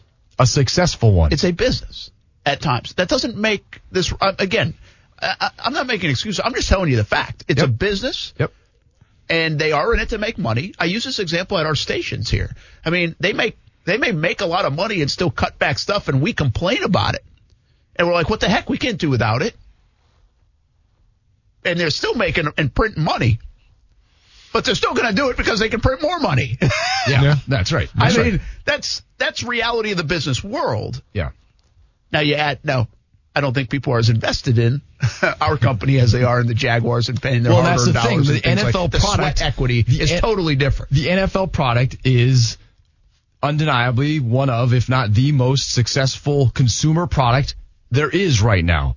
Uh, iPhone maybe is, is is close first or second, or your Android or whatever it may be that you're connected to. But other than that, name something. There's nothing that people. Uh, I mean, how many people watched the Super Bowl on Sunday? Yeah. It, the, the, I mean, we just 100 there, plus yeah. million. There's only 350 million people in the United States. Let me ask you this, John. Uh, get ready to go, CBS 47, Fox 30. I'll have to duck down and do some TV here tonight too. Uh, uh, part of my sit down with Mark Lamping, and we have team coverage on this.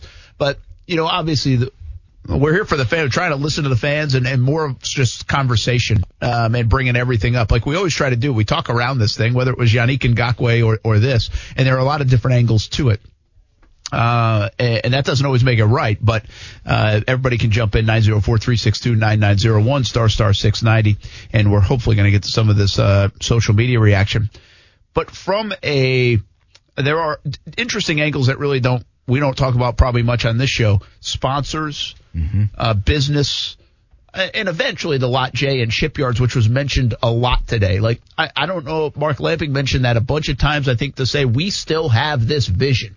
I think that's why he mentioned it that many times. We, our vision is not two games to four games to go to London. Right. Our vision is two games to make Jacksonville work to complement Jacksonville to get to Lot J to shipyards and build this city up. Um, that's, that's what their angle was what does it mean on a, uh, here at today? All this stuff from that standpoint. What's the mayor saying about Yeah. it? What what are businesses saying about it? I know we're working on some of those. Stories. We have team coverage on this. We've got all those. Uh, we're, we're we're we're addressing all of those questions. So I'm glad you brought it up.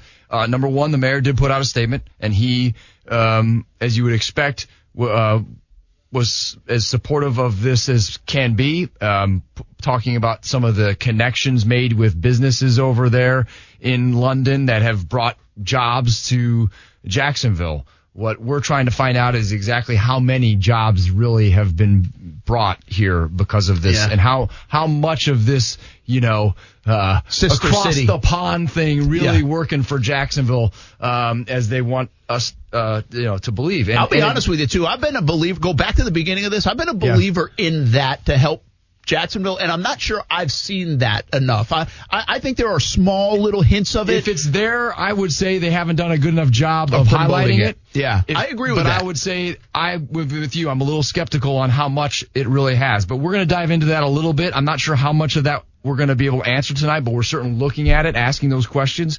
And certainly, if we don't get the answer today that we like or are satisfied with, rather, we will uh, continue to press on that.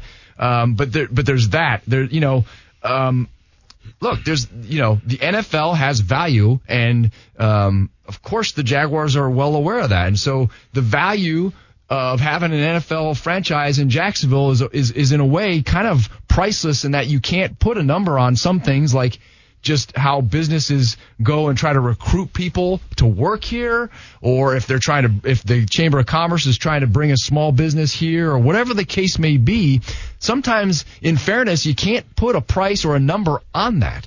You know there's we're one of 32 teams right? 32 31 32 32 we're one of 32 teams 30 the- cities. yeah, th- 30 cities who have an NFL franchise. we just got done saying how big of a product that is. That's a draw for a lot of things that are that are a lot of a lot of businesses and, and and just in general people. So, you know, there is that. But as far as the impact, I mean, yes, look at downtown. We we don't know what's going to go with the landing right now. There's there's a lot of big question marks. DIA is taking bids, and we just actually we've got a story on that tonight. Um, remember the old courthouse and city hall annex that was Yeah, uh, that. d- demoed uh, about a year, maybe a year and a half ago. That property is ready to go. And we've got two bidders who are presenting, and we've got new drawings and renderings uh, with what their vision is for that property. That property sits um, closer uh, from like the Hyatt or whatever uh, uh, down towards you know just just I guess it'd be east along the river, um, not quite to the to the to the shipyards, but close. So, um, you know, if the wheels start spinning on some of that, obviously that's contingent on a lot of this, right? Does one less game change stuff like that? I don't think so. Not dramatically. I mean, if you're if you're building your you know, 200 or 400 million dollar development based on on eight or seven home Yeah. games and now you've got six. I just don't think that's probably happening. I do think though, obviously the Jags and having that stuff there is huge part of all of this. So is that, does that answer the question? I mean, Yeah, so, I mean, I think we've got a bunch of different angles to this. I, I don't know ton, about and it- our audience right now. I think they care about winning football games. Yes. And stop taking my football That's games. away. right, and and, and that is Right. and that is and Yep. that and we're gonna talk we're gonna talk a lot about that tonight too Yeah. on the television side of things. We're getting fan reaction and and yeah, I, I don't think any one of us sitting here is saying that this is good for the fans because it's clearly not good for the fans. No, no. That's Um, why. I think the argument being made is, you know, two versus not having the team at all. That's what some would say. Yeah, and some, but by that the way, doesn't take away from the fact that we're losing a dugum game here in Jacksonville. Listen, I'll be honest with you, everybody here, and, and I try to stay away from this because I've been in this town long enough to know that I think we're all tired of this, yeah, and that is the lucky to have a team right mentality. right. Like I'm beyond that. I'm over that. There was some of that. There was some of that at the end of Wayne Weaver. There was some of that with. I know. Listen, I've, I've long said I thought uh, early on, and I'm not necessarily off this train. I thought they were lucky to find Shad Khan because again, I asked you the question earlier. Stan Kroenke, team's gone. There's no doubt. Team's gone. I, I don't know if anybody else. I don't know what that list. Uh, wasn't it like the the FedEx guy uh, almost was rumored to, to The guy who owns the Smith? skins now, Dan Snyder. Nah, nah, it was a FedEx guy. Smith, I think his name is. I, I don't thought, know. I thought Dan FedEx Snyder was guy. anyway. Whatever. Yeah. Okay. Uh, but uh, Yeah. he was rumored at one time. Yeah. I think it been gone, been gone. Right. So I I think in that sense, I think Shad has been good from a visionary standpoint. And uh, like I said, everything I can find, he likes Jacksonville. He wants to see Jacksonville grow. Right. And I've said this before that I think if I was Shad, I'm looking at a top 40 city with ocean, river, airports, and eh. saying it's a blank canvas and I no identity. By the way, one of the fastest growing areas fastest in growing. the entire country too. And so I can I can do whatever I want with this, and I'm like the 400th richest guy in the world. yes, where else can you find that, right? And Yeah. so I think there's a way. legacy to be had there for sure. But just to wrap my point, I don't play. I've heard people say that. Whether I'm down at the Super Bowl or other places when I'm digging on this story, say, well, Jacksonville's lucky to have. I mean, mm-hmm. yeah, go tell that to everybody Right. again. Right. No, No, I don't buy that anymore. Like Right. I, that's that's not part of this end, end of it, at least Right. for me. That might be part of the perception, and it is part of the perception if I'm being real. But we're not. We don't go there anymore. No. There was a time that you almost had to go there, and there was a little sense of that. Fans who have suffered through decades of losing are not going to say we're lucky for that opportunity. you know, I mean, it's it's Very good point. painful, and you're not going to be lucky to have that happen to you. Absolutely. Uh, all right. By the way, the biggest news of the day: John dropped off Girl Scout cookies. Yeah, thank you What for your got? support. I got Not- snot dripping down my nose. I got sneezing and everything going on with what kind of allergies, cookies, but I got Girl Scout cookies. What man. kind, Brent? All kinds. He he ordered up a, a wide variety. Are those thin mints? Oh wow, you, Brent, you got the whole you got the whole troop work Thin there. Hey, by the No, way, dude, get these things- by these the way, as I leave, Thin Get mints are the thin best. mints out of my face. Those are, those are so basic. Thin mints, horrible. No, get them out of my face. Is he using like a reverse huge Thin Mints guy psychology because I'm on not a you? chocolate guy, but Yeah. Do-si-dos. What, I don't Peanut know. butter? Okay, Yeah, yeah, those yeah, are- I actually yeah, like yeah. butter shortbread more than other people do. Oh, so basic, Brent. that Come is on, man. basic. That's Yeah. basic. Uh, you act like basic is a bad thing. Come on, that's Samoas. nothing wrong. Yeah. Awful co- coconut. Oh, he's gonna hate on Samoas. You're gonna Steph- hate on Steph Samoas. loves the Samoas. Oh, I'll go to war I hate over some Samoas, bro. Yeah. I, I will go to war over Samoas. I feel like I've been battling all day. I don't want to go oh, battle let's over go, Samoas. man. I have a PowerPoint presentation talking ready to about, go. by the way. TED Talk. all right, all right, all right. You guys uh, enjoy your cookies. I got to run. I just got a text saying I got to go. Yeah, Um, so do I. I'll be on TV be in a done- little yeah. bit. Hey, big district game tonight.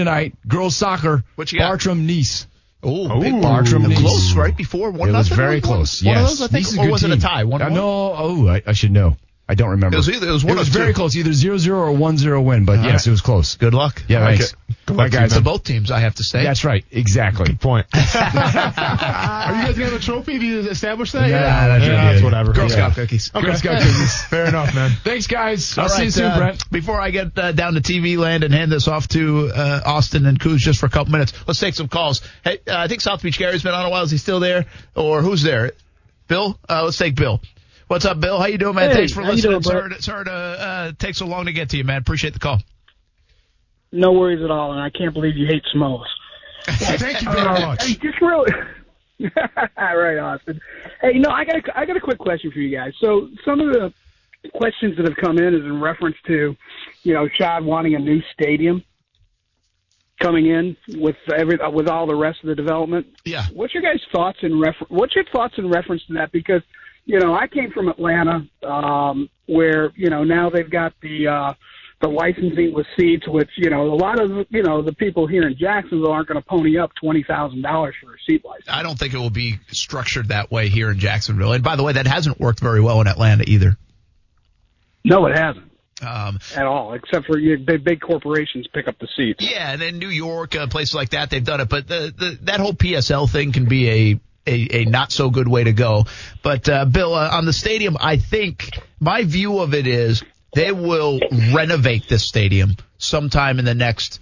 Uh, let's just say this. Mark Lamping said on a conference call today, we're talking, uh, we're, they already have an assessment in place that will take about a year and to look at what needs to be done, where they are at in the stadium process.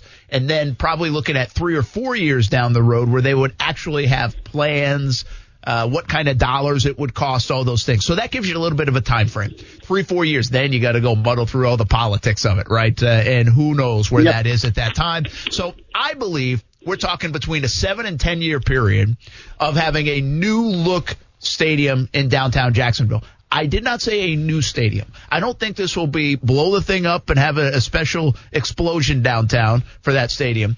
Although uh, after all the losses might not be a bad idea, but the, uh, I think it will be a stripped down renovation, much like Miami kind of just did with hundreds of millions of dollars and probably even a more extensive one for the Jaguars in this stadium. But the bottom line, Bill, is they do need a new stadium at some point. I mean, they are, I think it's uh, Buffalo and them. They're the only ones that haven't done any since significant increase to their stadium in the last 25 years. They will need that down the road. I actually believe some of this, this two games in London, helps pave the way for some of that posturing down the road if they need it. Their point of view is we need more local revenue to maybe put more funds toward that stadium. So the stadium issue, while it's not front and center here today, it's not too far on the back burner, Bill. So, so if the city does pay for you know part of this renovations, do you think the city is going to say, "Hey, look, we want we don't want games in London anymore"? That's a good And call. say, look, we need we need to move those need to move those two games back to Jacksonville to help pay for it. Yeah, it's a great call. And Bill, we're going to let you go because we're going to get to a break, but really good question. And I think there are two things that go into that. How much money is Shad Khan and the Jaguars going to put into that? Right? And mm-hmm. support. And that way you don't ask taxpayers as much money. And where are they at from a win loss standpoint? You know, i- if this team is winning, winning, winning, winning, well, don't we want more, more, more, more games, right? Mm-hmm. If, if we've got Patrick Mahomes right now here in Jacksonville and we know that guy's going to be good for a decade and now you're building a stadium, you're like, get the those games the hell out of London. I want them all. I want to see Patrick Mahomes every single time. Now, I'm not saying that would happen, but I think you're right. Those conversations could take place with the city. I'm telling you, man, that is so far down the road right now, at least on a day like today. They're good questions. Yeah. It's inter- I think that is on the horizon, those kind of conversations. Uh, but let's not even go with the stadium. It might not be the stadium that gets you there. If the Jaguars can win the next couple years, I believe there will be an option in place to get one of those games back here anyway.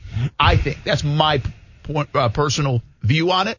Uh, don't know that just yet, but I think there will at least be a push. Say the Jags won this year, they go to the playoffs. Say next year they go to the AFC Championship game. Say they win the Super Bowl in three or four years. I think people around here would be like, "Give me that game back. I want that game here." Don't you? No, I absolutely. I mean, they want it with you, now. I'm just People- saying, but I think that would really make a public push Well, for it. obviously, people want to watch a winner, man, and they want to be a part of that. Anytime your home team goes over, you know, the pond to London, you, you kind of lose that a little bit because not everybody can afford to fly over to London to cheer for their team. So, I absolutely agree, but I would still make an argument that they don't. I mean, I think people were okay with one game because Yeah, yeah. they came along. But this second game, especially when you say winning is the most important thing, it's it's hard for people to come along with you, and rightfully so. Yeah, I, I, you're right. It's not like you need to win to ask for it back. You don't Yeah. want it to go away. You want it to go away in the first Yeah, place. Uh, fair point. All right, uh, more to come. I have to go check in TV Land, CBS 47 and Fox 30 for a couple minutes. I'll pop back up. Your call still welcome. 904-362-9901. Quiz Austin about all the economics of this thing. He really wants to entertain those questions. Please Keep do. the conversation going though. Star star Uh, 690 course. and what, what's the other number? 904-362-9901. You've only been doing this for like 15 months. Learn the Yeah. damn number, Austin. Star We'll star right six I just said it. So I've always felt the NFL team should win on the field and also make a difference in uh, in the community they're in. This ties in on both of those aspects. First thing was we wanted to get a great game day experience for the fans, and really, uh, you know, it was important for us to invest in the stadium in a publicly owned stadium. Uh, we invested over $100 million, and I think the game day experience is pretty good. Uh, we want more people coming to Jacksonville. That led to the development of Daily's Place. Uh, we have uh, really the ultimate project, Lot J, that's been talked about for over 50 years in Jacksonville. Jaguars owner Shad Khan giving some of his comments and thoughts um, at Jaguars.com today. Um, I'm gonna share because, uh, by the way, hey, what's up, Austin Lane, uh, ESPN 690, Action Sports Jax. Uh, my co-host Brent Martineau had to go shoot some video quick. Obviously, as it's a big talking point today. I'm gonna kind of get in some more of my thoughts. Um, and just where my head's at right now, some things I want to say. But first, let's go to the phone lines real quick. I think we got South Beach Gary on the line, so we'll talk to him, and then I'll kind of get into what I'm just sitting here thinking right now, uh, without my co-host Brent Martineau here. Gary, how you doing, man?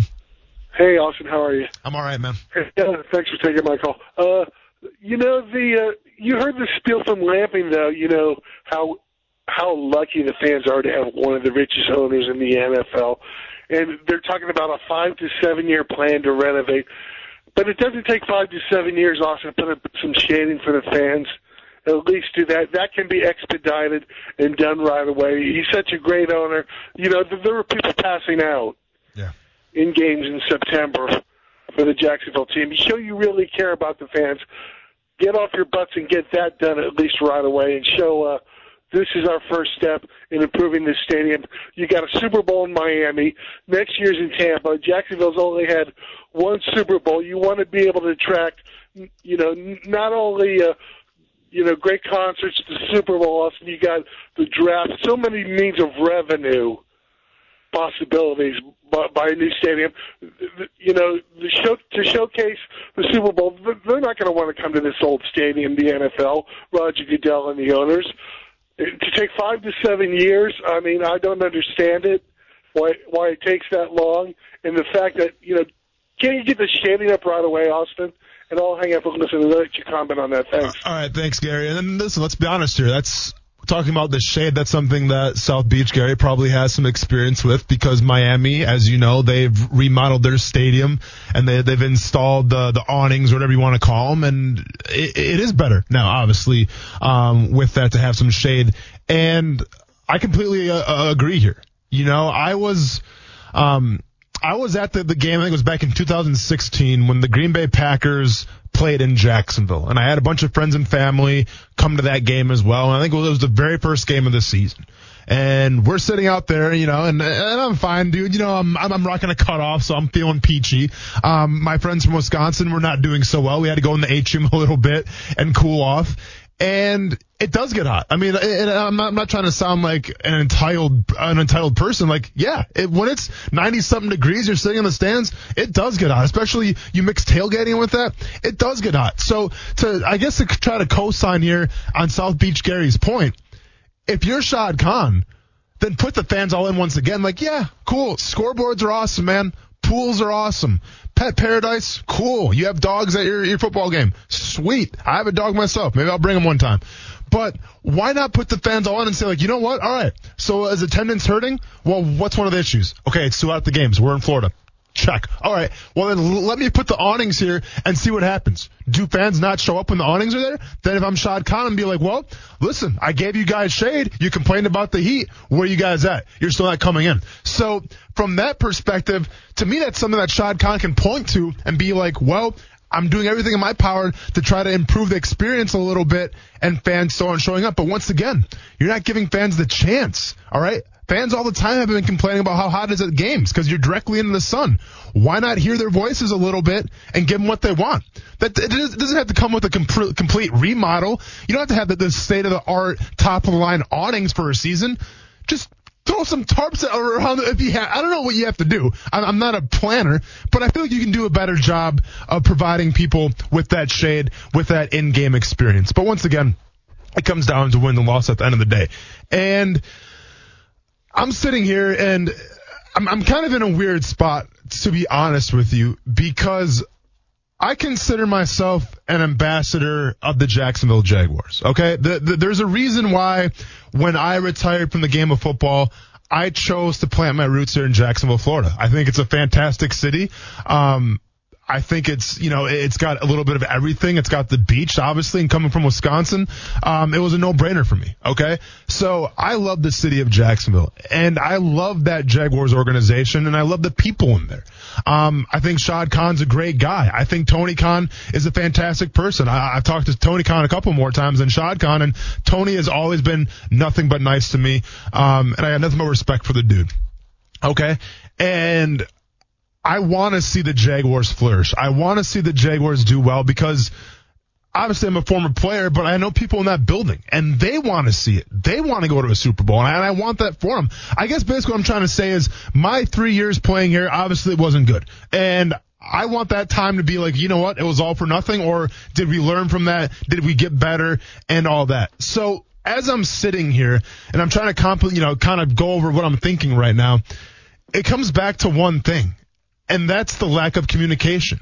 Like, yeah, I want to tell fans, go support the team. Go support the Jaguars because they need you. I mean, the, the, the fans are the lifeblood that makes the organization work. Let's be honest here. But at the same time, with the lack of communication, I don't know how many years the Jaguars are going to play in London for two games. I wasn't told that. I don't know what treading water really means. I wasn't told that. Um, you say winning is a priority, but then you're playing 10 games on the road. How does that work? Tell me. Tell the fans. Like, be transparent with that. Because all I have to go off of is my own devices of playing football. And I'm here to tell you on the radio that it's not going to let you win games. It's going to actually be a detriment to you winning games. So tell us, how does that help you win games? Tell us, why is winning the top priority? Just tell us, because the whole theme of this past season and now is the lack of communication. And I don't care if it's football, if it's your marriage, if it's your family. If you have a lack of communication, it's not going to be good. When Jalen was let go, no communication from Doug Marrone what exactly happened. He looked down the hall. When there was the grievance gate, no communication of what exactly went down. But then you put Tom Coughlin out there to try to have a press conference or a statement. No, no communication when things are going really bad with the Jaguars. You put Tom Coughlin out there to try to sell tickets, quote unquote. No communication. And that's been the theme from this last season. And I thought we were past it, but now here we are. Um, here we are sitting on a, you know, on a Tuesday, or is it Wednesday or Tuesday? Today's Tuesday. Long here, day. here we are sitting on a Tuesday. And once again, it's the lack of communication, Brent. And that's probably the most frustrating part uh, uh, uh, to me because obviously you need communication to be successful on the field. You need communication to run a successful organization, and you need communication to kind of just rally everybody around and be on the same page. And right now, the fans and the upper management are not on the same page, and that's why I guess I'm more pissed off than anything. I think we started to show a couple of things worth repeating now in the five o'clock hour. Uh, yeah, you're fired up. I like it. Uh, well, I don't know how long I was going to be here by myself. Action Sports so. Jax on ESPN 69. How much longer could you have gone uh, at that level of intensity? Uh, depending on the gross cookie comments that you were making, probably another 10 minutes, dude. Okay, really? 'Cause, Oh, I was, I was going to tie in Thin Mints this whole conversation. Oh, so you got more stamina here than in the I- ring. I mean, I you got have more- five minutes in a break Ooh, in the the cage, cage, cage, cage, Cage, Uh, yeah, dang. ring, yeah. And he wants to be my corner man. Doesn't even know what I fight in. All right. right now we're fighting in a the studio. pitch, right?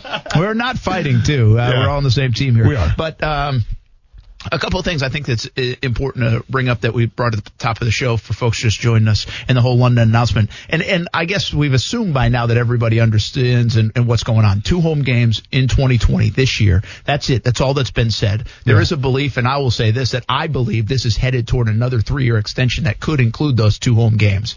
I don't know if there'll be options to remove one or a team option or a league option, but I think it's headed that way from everything I've been digging on, but not confirmed. Haven't been able to actually get that. The NFL hasn't announced that, and they're not announcing anything this week, from my understanding, on who's playing in the international series and when or a possible extension. I think that's what I've I've heard um, as of now. So. But my belief is this thing's not just a one year deal. I think this is going forward for at least a short term. Uh, the other part is you mentioned disconnect right there. And I don't know if it's communications because I don't know if you sit down. uh, It might be communication. There's been a lot of issues on communication as we've talked about in the show for the last year. But I don't know if on this one you sit there and poll your fans and say, hey, what do you think if we take another game to London? That's, that's not You what I mean, though, uh, man. I, I- just I don't think you're getting there. I did.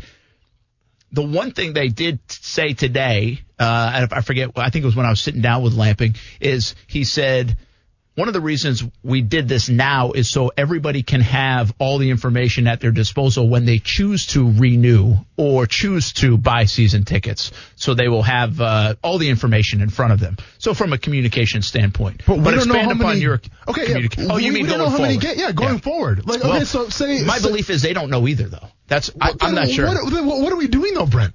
If you don't know how many games you're going to be playing in, in in London for the next two or three years, then what are we doing? Yeah. Are, are are we literally just flying by the seat of our pants, hoping, well, hopefully this year goes well. We'll see what happens next year. Like there has to be a plan in place. Well, you, I- you know there is. Again, I just like I just said, I Yeah. believe my belief from digging around some stuff is that they will play for the next three years on this basis. What I don't know is if the NFL is going to approve that, and they still get the final say. I don't know if the NFL. Also, there are scheduling problems. I don't know if there'll be options for the NFL, options for the Jags, and that kind of thing. I don't know. Like, say, like I said, say they win the Super Bowl next year. Could you pull one of those games away, even though you've already committed to possibly playing? I don't know. So Yeah, I don't know those. But and I don't think they know. Quite Okay. honestly, that's not a defense. But I do think the NFL will say, see, the NFL carries more power in all of this than I think a lot of people believe. The NFL says, oh yeah, you can do that or you can't do that. Yeah. Uh, what we also reiterated at the top of the show is the CBA and the lease of the stadium. This doesn't impact it, and I thought it might, but it doesn't. We looked into that in the last couple of weeks as this thing was bubbling a little bit. Uh, the one other thought is you mentioned it, the disconnect, and there is one. There's a disconnect, I think, from and this fascinates me to a degree because you'll talk to some folks and be like, well, look what we've done. We've invested. And Shad Khan has invested a lot, 100, over 100 million of his own money. They're trying to get, build up downtown, trying to make Jacksonville vibrant, and they're worth trying to make this sustainable. And then on the other side, the fans are like, what the hell? You guys haven't done anything, really. That's what the fan, they haven't done anything because I care about the scoreboard. We talked about it earlier in the show. We, we talk about the scoreboard. We don't talk about the bank account. We talk about the scoreboard. And so there lies, I think, uh, not a disconnect that wouldn't be different in any other city. And when you're talking about a franchise, but there is that. that that's a tough line to cross. And it doesn't make sense on a lot of different levels, right or wrong. Uh, so I think uh, that's true. The other thing is your big beef and everybody's big beef, and the question that I don't know if everybody's big beef, but the question that to me is still unanswerable. And you brought this up months ago, and I think it's a great question. And quite frankly, I don't really think I've had a satisfying answer. Is how does it make you better? On a team that has struggled to win football games and has struggled. And uh, listen, I'm a believer that they've tried to win. Okay, you don't just hit a button and win in the NFL. That's apparent. No, There's a lot of teams that struggle to to, win. games. Yeah, Yeah, you know, yeah. I mean, they're trying. They haven't made good moves. They haven't made right moves. They haven't played well. All those things are true. Those are facts. There's no sugarcoating it. But how does doing this make you win or give you a better chance to win? I don't know the answer, and I think it's an unanswerable question at this time based off the stats that we've given. One and six going into London week since they've played this game. Two and five coming out of London week for the Jags. Three and four is actually pretty com- comparable to what they've been. It might be better than what they've been win percentage wise here in Jacksonville and even on the road in the NFL in the United States. But I'm talking the before and the after. And the biggest number to me that jumps out that makes this a little hard to buy into, there's no competitive disadvantage, is I saw eight teams go to London this year. Eight teams. They all came back. They went on a bye week. They played the next week and they all lost. Oh and 8. And they gave up 37 points in those games on average. So their defense did not play well. Were they tired? Was it an implica- uh, was it a, a ramification of playing in London? I don't know. It's not hard science, but it certainly didn't add up in 2019 to be a successful recipe for any team that played over there. And this is my issue, Brent. Like, if you're a fan, no, you know what? No, forget it. I mean, let's put the fans aside for a second. If you're a player in that locker room, in that stadium in Jacksonville right now, and your owner comes out and says, winning is the most important thing. We got to bring a Lombardi trophy to Jacksonville. Winning is the most important thing. This isn't the first time that Shad Khan has said winning is the top priority. Okay. He's reiterated it and reiterated it. Okay, that's fine. But then if you say those things and then you have two games in London, what are you supposed to think if you're a player? And then go and bring the fans back into it. If you're a fan and you're the owner of the team that you're invested in says winning is the top priority, but we're going to have two games in London, what are you supposed to think? Because I can honestly come on and tell you right now, if I'm talking to a player or I'm talking to a fan, I don't know what to tell you. I, I wish I knew what to say. I don't know what to tell you. I, I don't disagree with that, and and I don't think they know what to tell us either. And I don't. Now, what's very interesting, and we were surprised by Allen Robinson's answer. Yeah, we were. We we thought uh, one of the great points brought up as we started talking about this a little bit last week, even from the Super Bowl, was okay. Players, this isn't going to be. This already is somewhat not of an attractive thing, right? The grievances, the Coughlin, the losing, the whatever, all this stuff, and how is that going to look from a free agent standpoint? Now you're going to tell me, hey, hey, uh, Dave Caldwell. Doug Marrone, go win games and go get some free agents in here this year and win the battle against some other teams that might be interested with it, Austin Hooper or mm-hmm. whoever else, and tell them you're going to play two games in London as well. Mm-hmm. We thought that would be a bigger deal than at least some of the players have seemed to indicate. Now I've heard both sides. I've I've heard yeah, some players say going to have a different perspective on it. some players have said, "Man, that flight, I don't, I didn't even, I wasn't even sure. Like I've had this, I wasn't even sure if I'd be ready to play.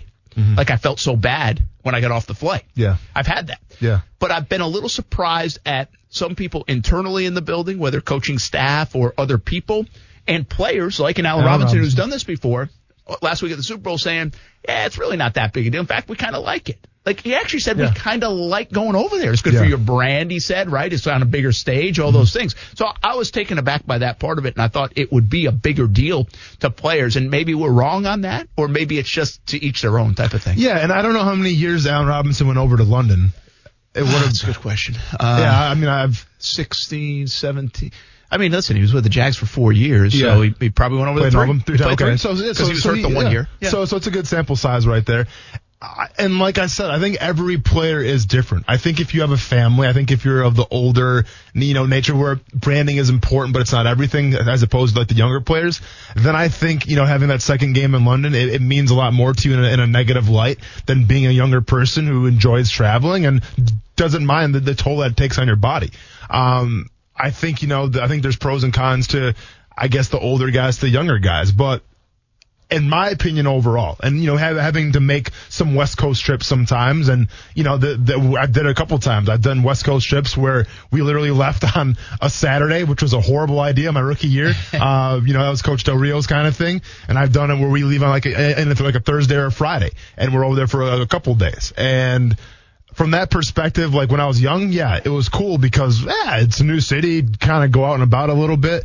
But I can see the side when you get older, man, and your body starts to wear and tear a little bit. Those long plane rides, they do take a toll, and that's why I'm so adamant about saying that it's not an advantage. I think it's a disadvantage, not only from your team currently that you have the players in the roster, but also the the players that you're trying to sign as free agents one other thing, a break from the London stuff for a moment, okay?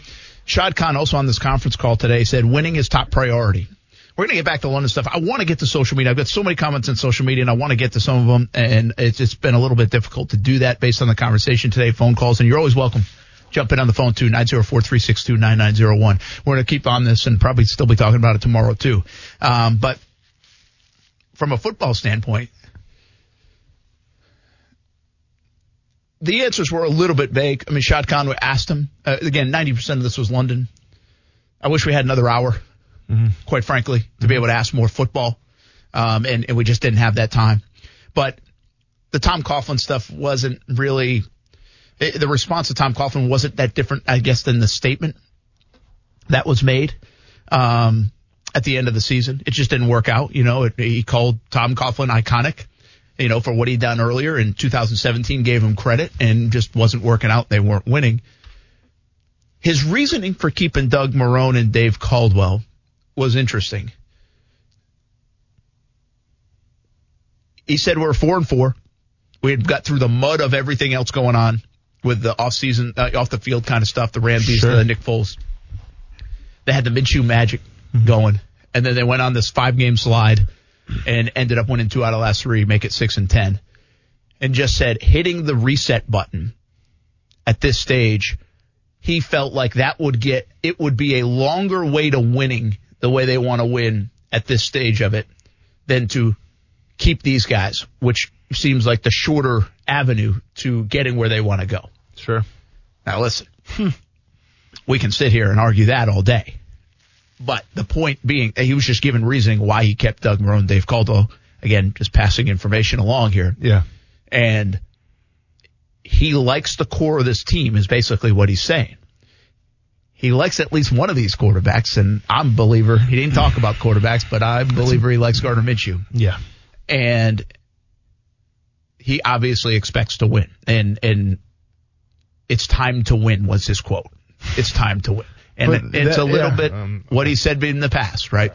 Um, so I, I, find it interesting from this perspective, Austin, on some of his words there, and we just kind of read into it because it was just a couple of lines on it by that time of the conference call today, and I think some of that is one the feedback he maybe got from others coming in, candidates potentially, would say yeah, I'm doing it my way. Matt Rhule. Let's just say you reach out to Matt Rhule, and Matt Rhule is like, yeah, but I want to do it my way.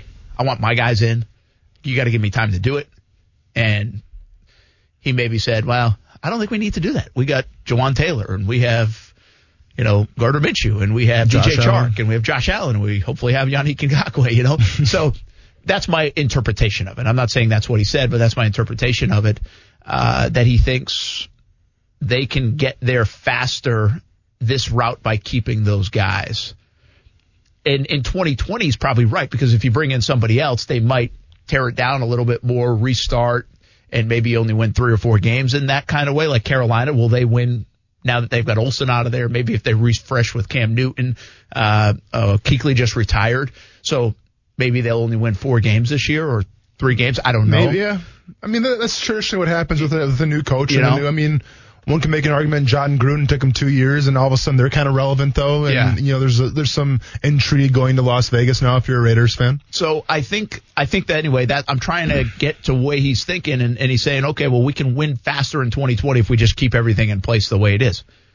It's dangerous because they did this before. It's one of the reasons they now it worked for him when he brought Coughlin in. He thought the same thing In my understanding, he had guys like Shanahan or um, McDaniels up in New England say, "Hey, we want to rip this thing up." Mm-hmm. Well, he made the right move for 2017. They were able to win with what they had. now, long term, it didn't work out because of some of the moves they made since then, and obviously some of the culture problems they had. I think from the front office down, but it'll be interesting to see if he's right or wrong here. And you know my theory on this. I still believe that coming off all the stuff of this year, the quarterback situation the way it is, where there's so much unknown, where you might be stuck with $20 million on the bench and you don't know what you have in Minshew for sure, that I still believe this is a more attractive job in 2021, even if they do lose and you're able to get a better candidate potentially and moving forward. That's kind of my view on the back burner. I don't think he's approaching it that way, but he didn't say that. But all those things add up to, is he right? I mean, is he, is keeping it worth it to try to win right now in 2020? Or should they have reset and say, it ain't working? Yeah. We'll wait another two or three years to win if we have to. But this is the long term way to go. So essentially, by keeping it, you're saying obviously that Tom Coughlin was the root of all the problems of the Jacksonville Jaguars, and they're the reason why they didn't perform well on the field. Now, whether that's right or wrong, I don't know because I didn't spend every single day in that stadium. But I will say this though. What I saw from the Jacksonville Jaguars in that five game stretch, Brent, that's who they were. Okay. The, the, there's no sugarcoating it. They were not a good football team. They were the high, the high, the highest penalized team in the NFL. Um, their defense, who was supposed to be their calling card, was not good. Okay. There's a lot of problems on that team. And some of that, not saying all of it, but a lot of that has to do with coaching, not just Tom Coughlin, who's no longer there. So yes, I think Shad Khan is rolling the dice. But here's my major issue with it.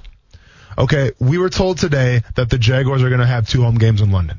And the reason behind that, which I think is the reason behind that, is because they're trying to generate more money. Okay, they're trying to create more revenue. We heard the term treading water. Okay, you can tread water for a while and eventually you drown. I get that. But here's my standpoint. If you're Shad Khan, you're exercising an ample, um, an unlimited amount of patience in keeping this front office intact. You're, you're, you're exemplifying what patience literally is because other, because, because a lot of owners wouldn't put up with another season like they had this past year. Okay. But Shad Khan is exercising patience when it comes to the, the ins and the outs of the football. Okay. But now here's the issue. That same patience, Brent, I would argue is not being used in terms of generating the money. Okay. I, I, I think he sees, you know what? I can make more money in London. Let's pull the trigger right now. But you don't have that kind of same personality, that kind of same mindset when it comes to, you know, looking for new coaches, looking for new GMs. So to me, it's like two sides of the same coin where you want to be patient with the coaches and everything, but then when you're not making enough money or enough revenue, you pull the trigger right away. Interesting. I, I you know, I, I hear what you're saying, and everything seems immediate and right now. But in my point of view, I think I told you this at the top of the show. I think they thought about doing this, quite frankly, four or five years ago, maybe 4 mm-hmm. and I thought it was close to happening. And I had heard some things that look out, Yeah. and they didn't do it then.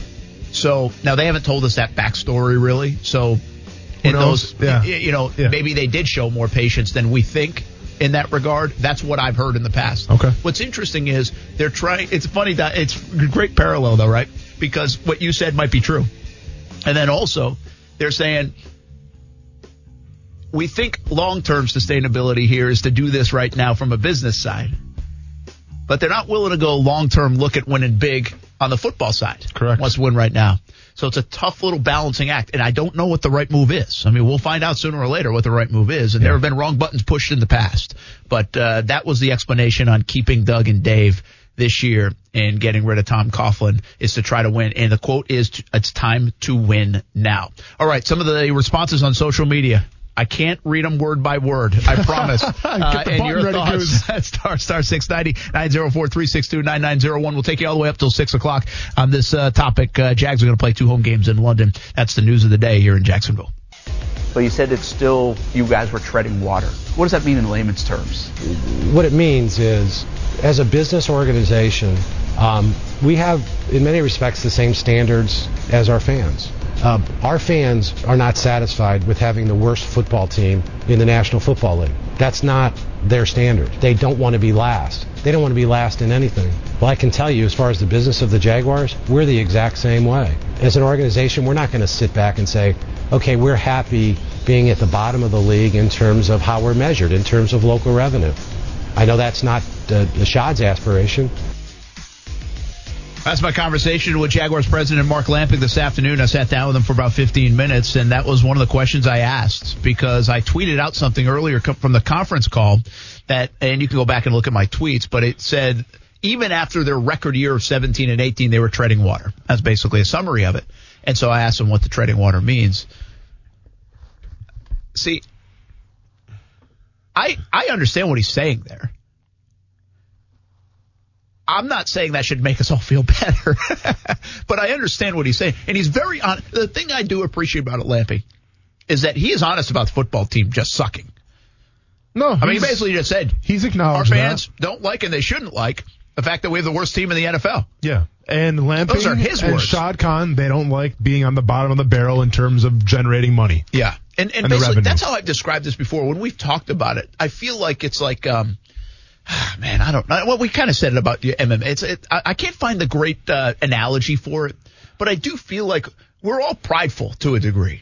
And so, like, we don't want to, just because we're in this exclusive club of some sort, doesn't mean we want to be the last one in that group of some No, sort. dude, and I feel like there's a sense that when Mark Lamping and Shad Khan go to NFL owners meetings and everything else, well, yeah, their record already indicates that they stink on the field. Yeah. But then on top of that, they look at these numbers and the data and all this stuff. It's like, oh yeah, by the way, Jacksonville. Oh yeah, by the way, Jacksonville. Oh, by the way, Jacksonville. Always down here.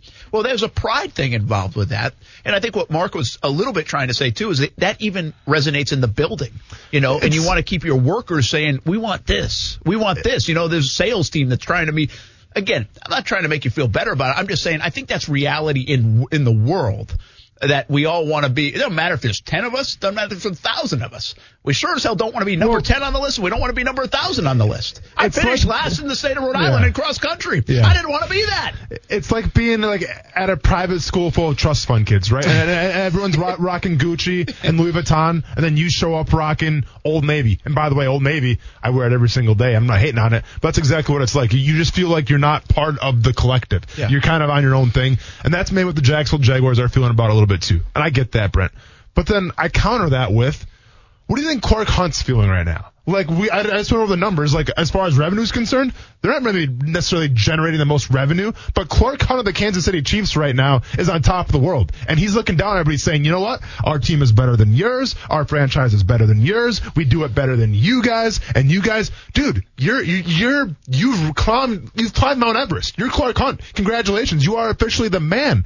That's why I think winning is so important, Brent. Where it can look past some of those revenue things because at the end of the day, once again, we'll see what, what the Chiefs numbers are like this next year now with revenue and all that good stuff. But winning a Super Bowl, man, it changes everything. Oh my gosh, it does. It, it would change everything. It changes everything. Winning changes a lot. Winning big changes a lot. I, we were talking about this a little before, and I don't know, but it, it's interesting. Kansas City Chiefs are on top of the world. They're the greatest organization in, in, in you know the kingdom right now. Yeah. Hey, Chiefs kingdom. I didn't even mean it like that. But my guess is somewhere along the way in this 50 year drought, and maybe even as recently as five years ago, the hunts were being lambasted in Kansas City. Hmm. And people were saying, what the heck? Sell the team. You guys can't win. We haven't gone to a Super Bowl in 45 years.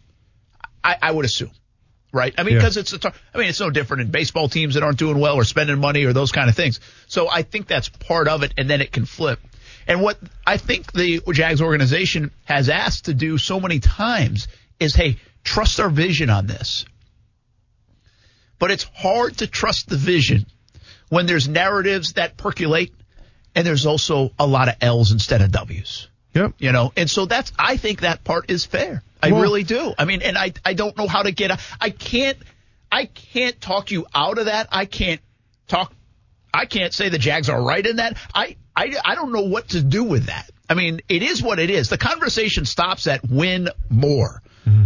It really does. And until they do that, and we do see more proof of it, we're stuck in the curiosity of what would it look like if we win more, which was your point earlier in the show. But, but exactly. But it, I mean, let's be honest. The, the Chiefs right now, they're they're flying high. All right, and Clark Hunt is he's the man. Okay, I don't know how much money that guy makes, but you know what? Right now, He's everywhere. The Chiefs are everywhere. Oh, it's the best organization. Listen to everybody talk about Yeah. him. It's like, oh my gosh, they ran this thing so great. Blah, blah, blah, blah, blah, blah, blah, blah. But, but don't hey, but don't forget how they got there in the first place. All right, they had a guy by the name of Herm Edwards, gave him three years, didn't do the job. See ya. They had a guy by the name of Todd Haley, didn't do the job. Two and a half years, we'll see ya. Romeo Crennel, two years after that, we'll see ya. And then all of a sudden comes Andy Reid, and you're committed to him.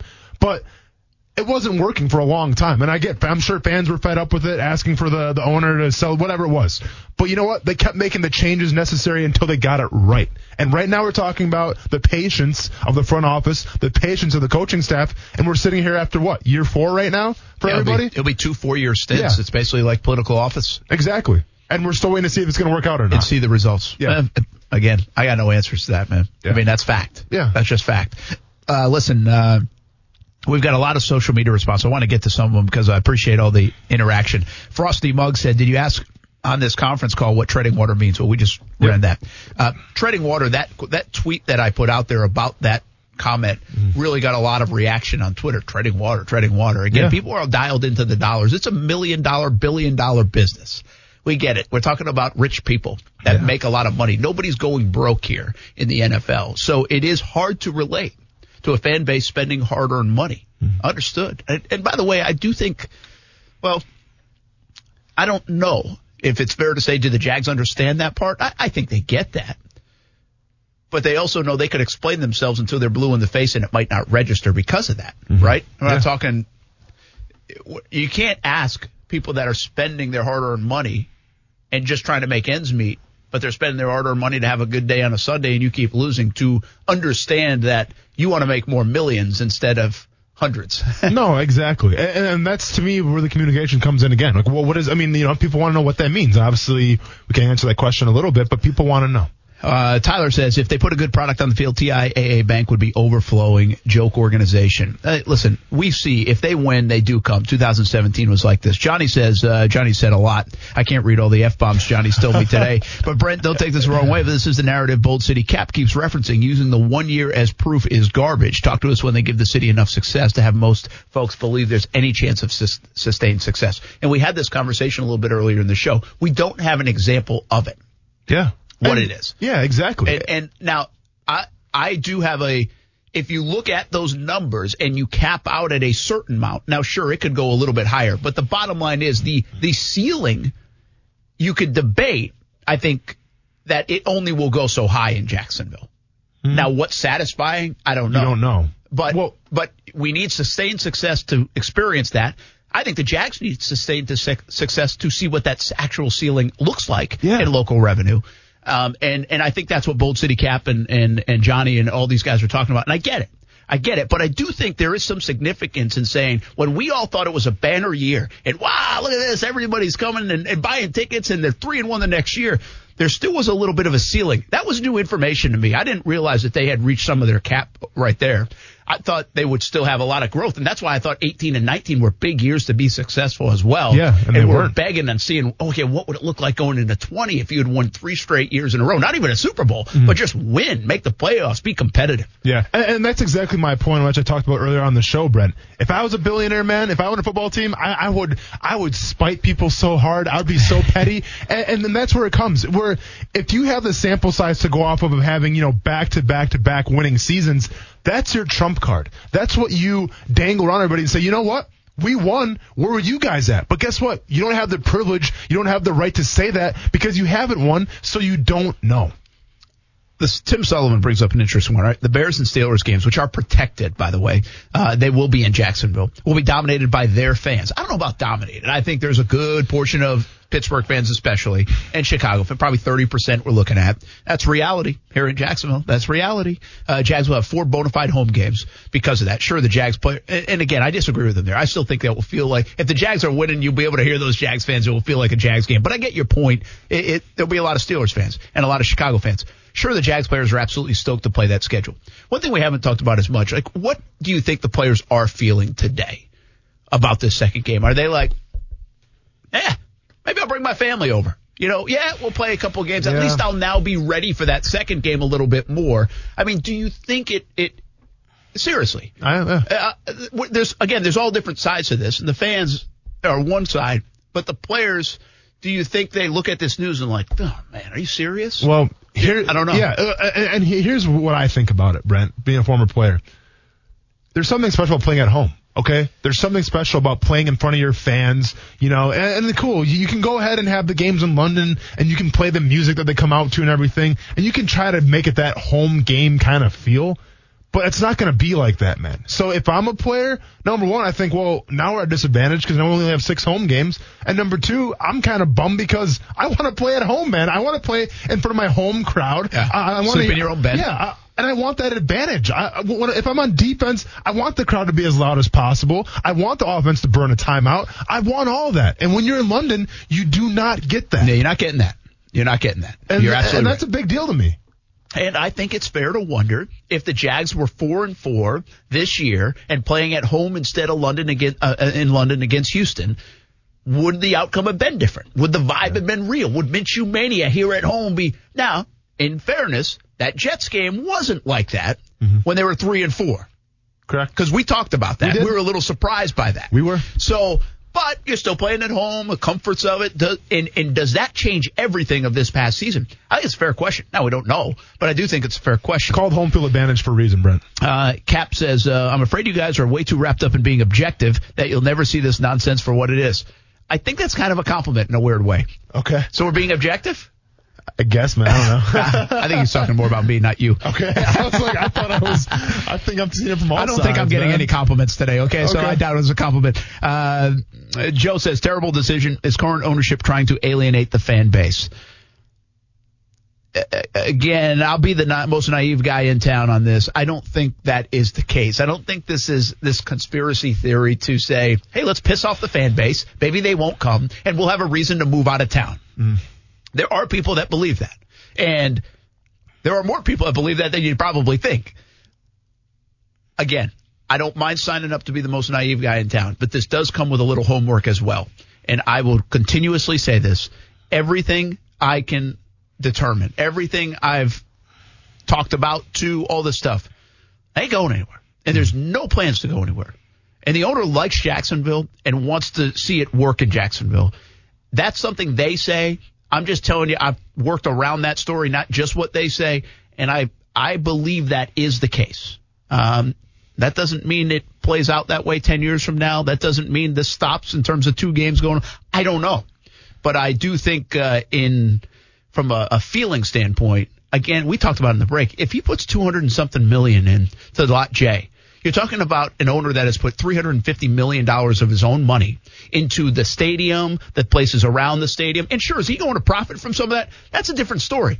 But it wouldn't get done without him mm-hmm. putting some of that money in. Why would you, in your right mind, in your anybody in their right mind, put 230 million dollars of their own money into a project right now if they had plans to get out? That doesn't make sense.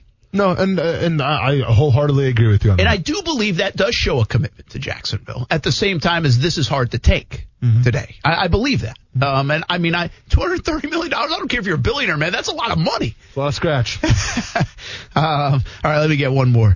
Uh, let's see, let's see, let's see.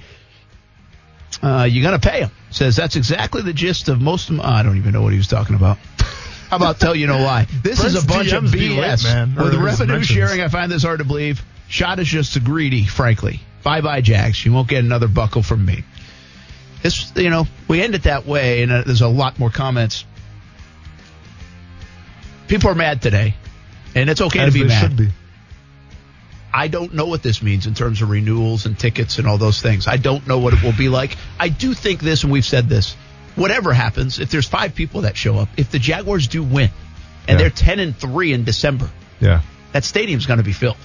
I believe that. Well, I don't know if they're that turned off by this. I think they'll go to those games and be a part of it. Yeah. And listen, I guess in, in closing here, I don't get paid by the Jaguars to make compliments. I don't get paid by the Jaguars to say anything. I say whatever I want, and I mean whatever I want. Contrary to popular Yeah, belief, I don't either. Okay, well, fair enough. But I'm, I'm going to say this though, man. If you're a Jaguars fan right now, you have every right to be pissed off. But I'm going to say this: football fans are crazy. Football players are crazy, and it's crazy to ask you guys keep on showing up, keep supporting the city, the team. But to me, you got to do that, right? Because that's what football is all about. Um, I know things aren't really shaping out your way right now and everything like that, but I just think from the traditions, from the family element, from the friends element, you got to keep on doing your thing, man. You got to keep on supporting regardless of what you're going through. Just my two pieces. By the way, more coming up on CBS 47 and Fox 30. We have a 15 minute show tonight 11:15 on CBS 47 and Fox 30, and we'll be back at it tomorrow. We'll be live from TPC Sawgrass, but this will dominate the Do I conversation have to wear a collared again. shirt tomorrow or are we good? Um, eh, do whatever you want. I man. like it. I like it. I, Yeah. I'm not in that frame of mind. Thanks, man. All right. Thanks for hanging with us here on ESPN 690. Have a good night.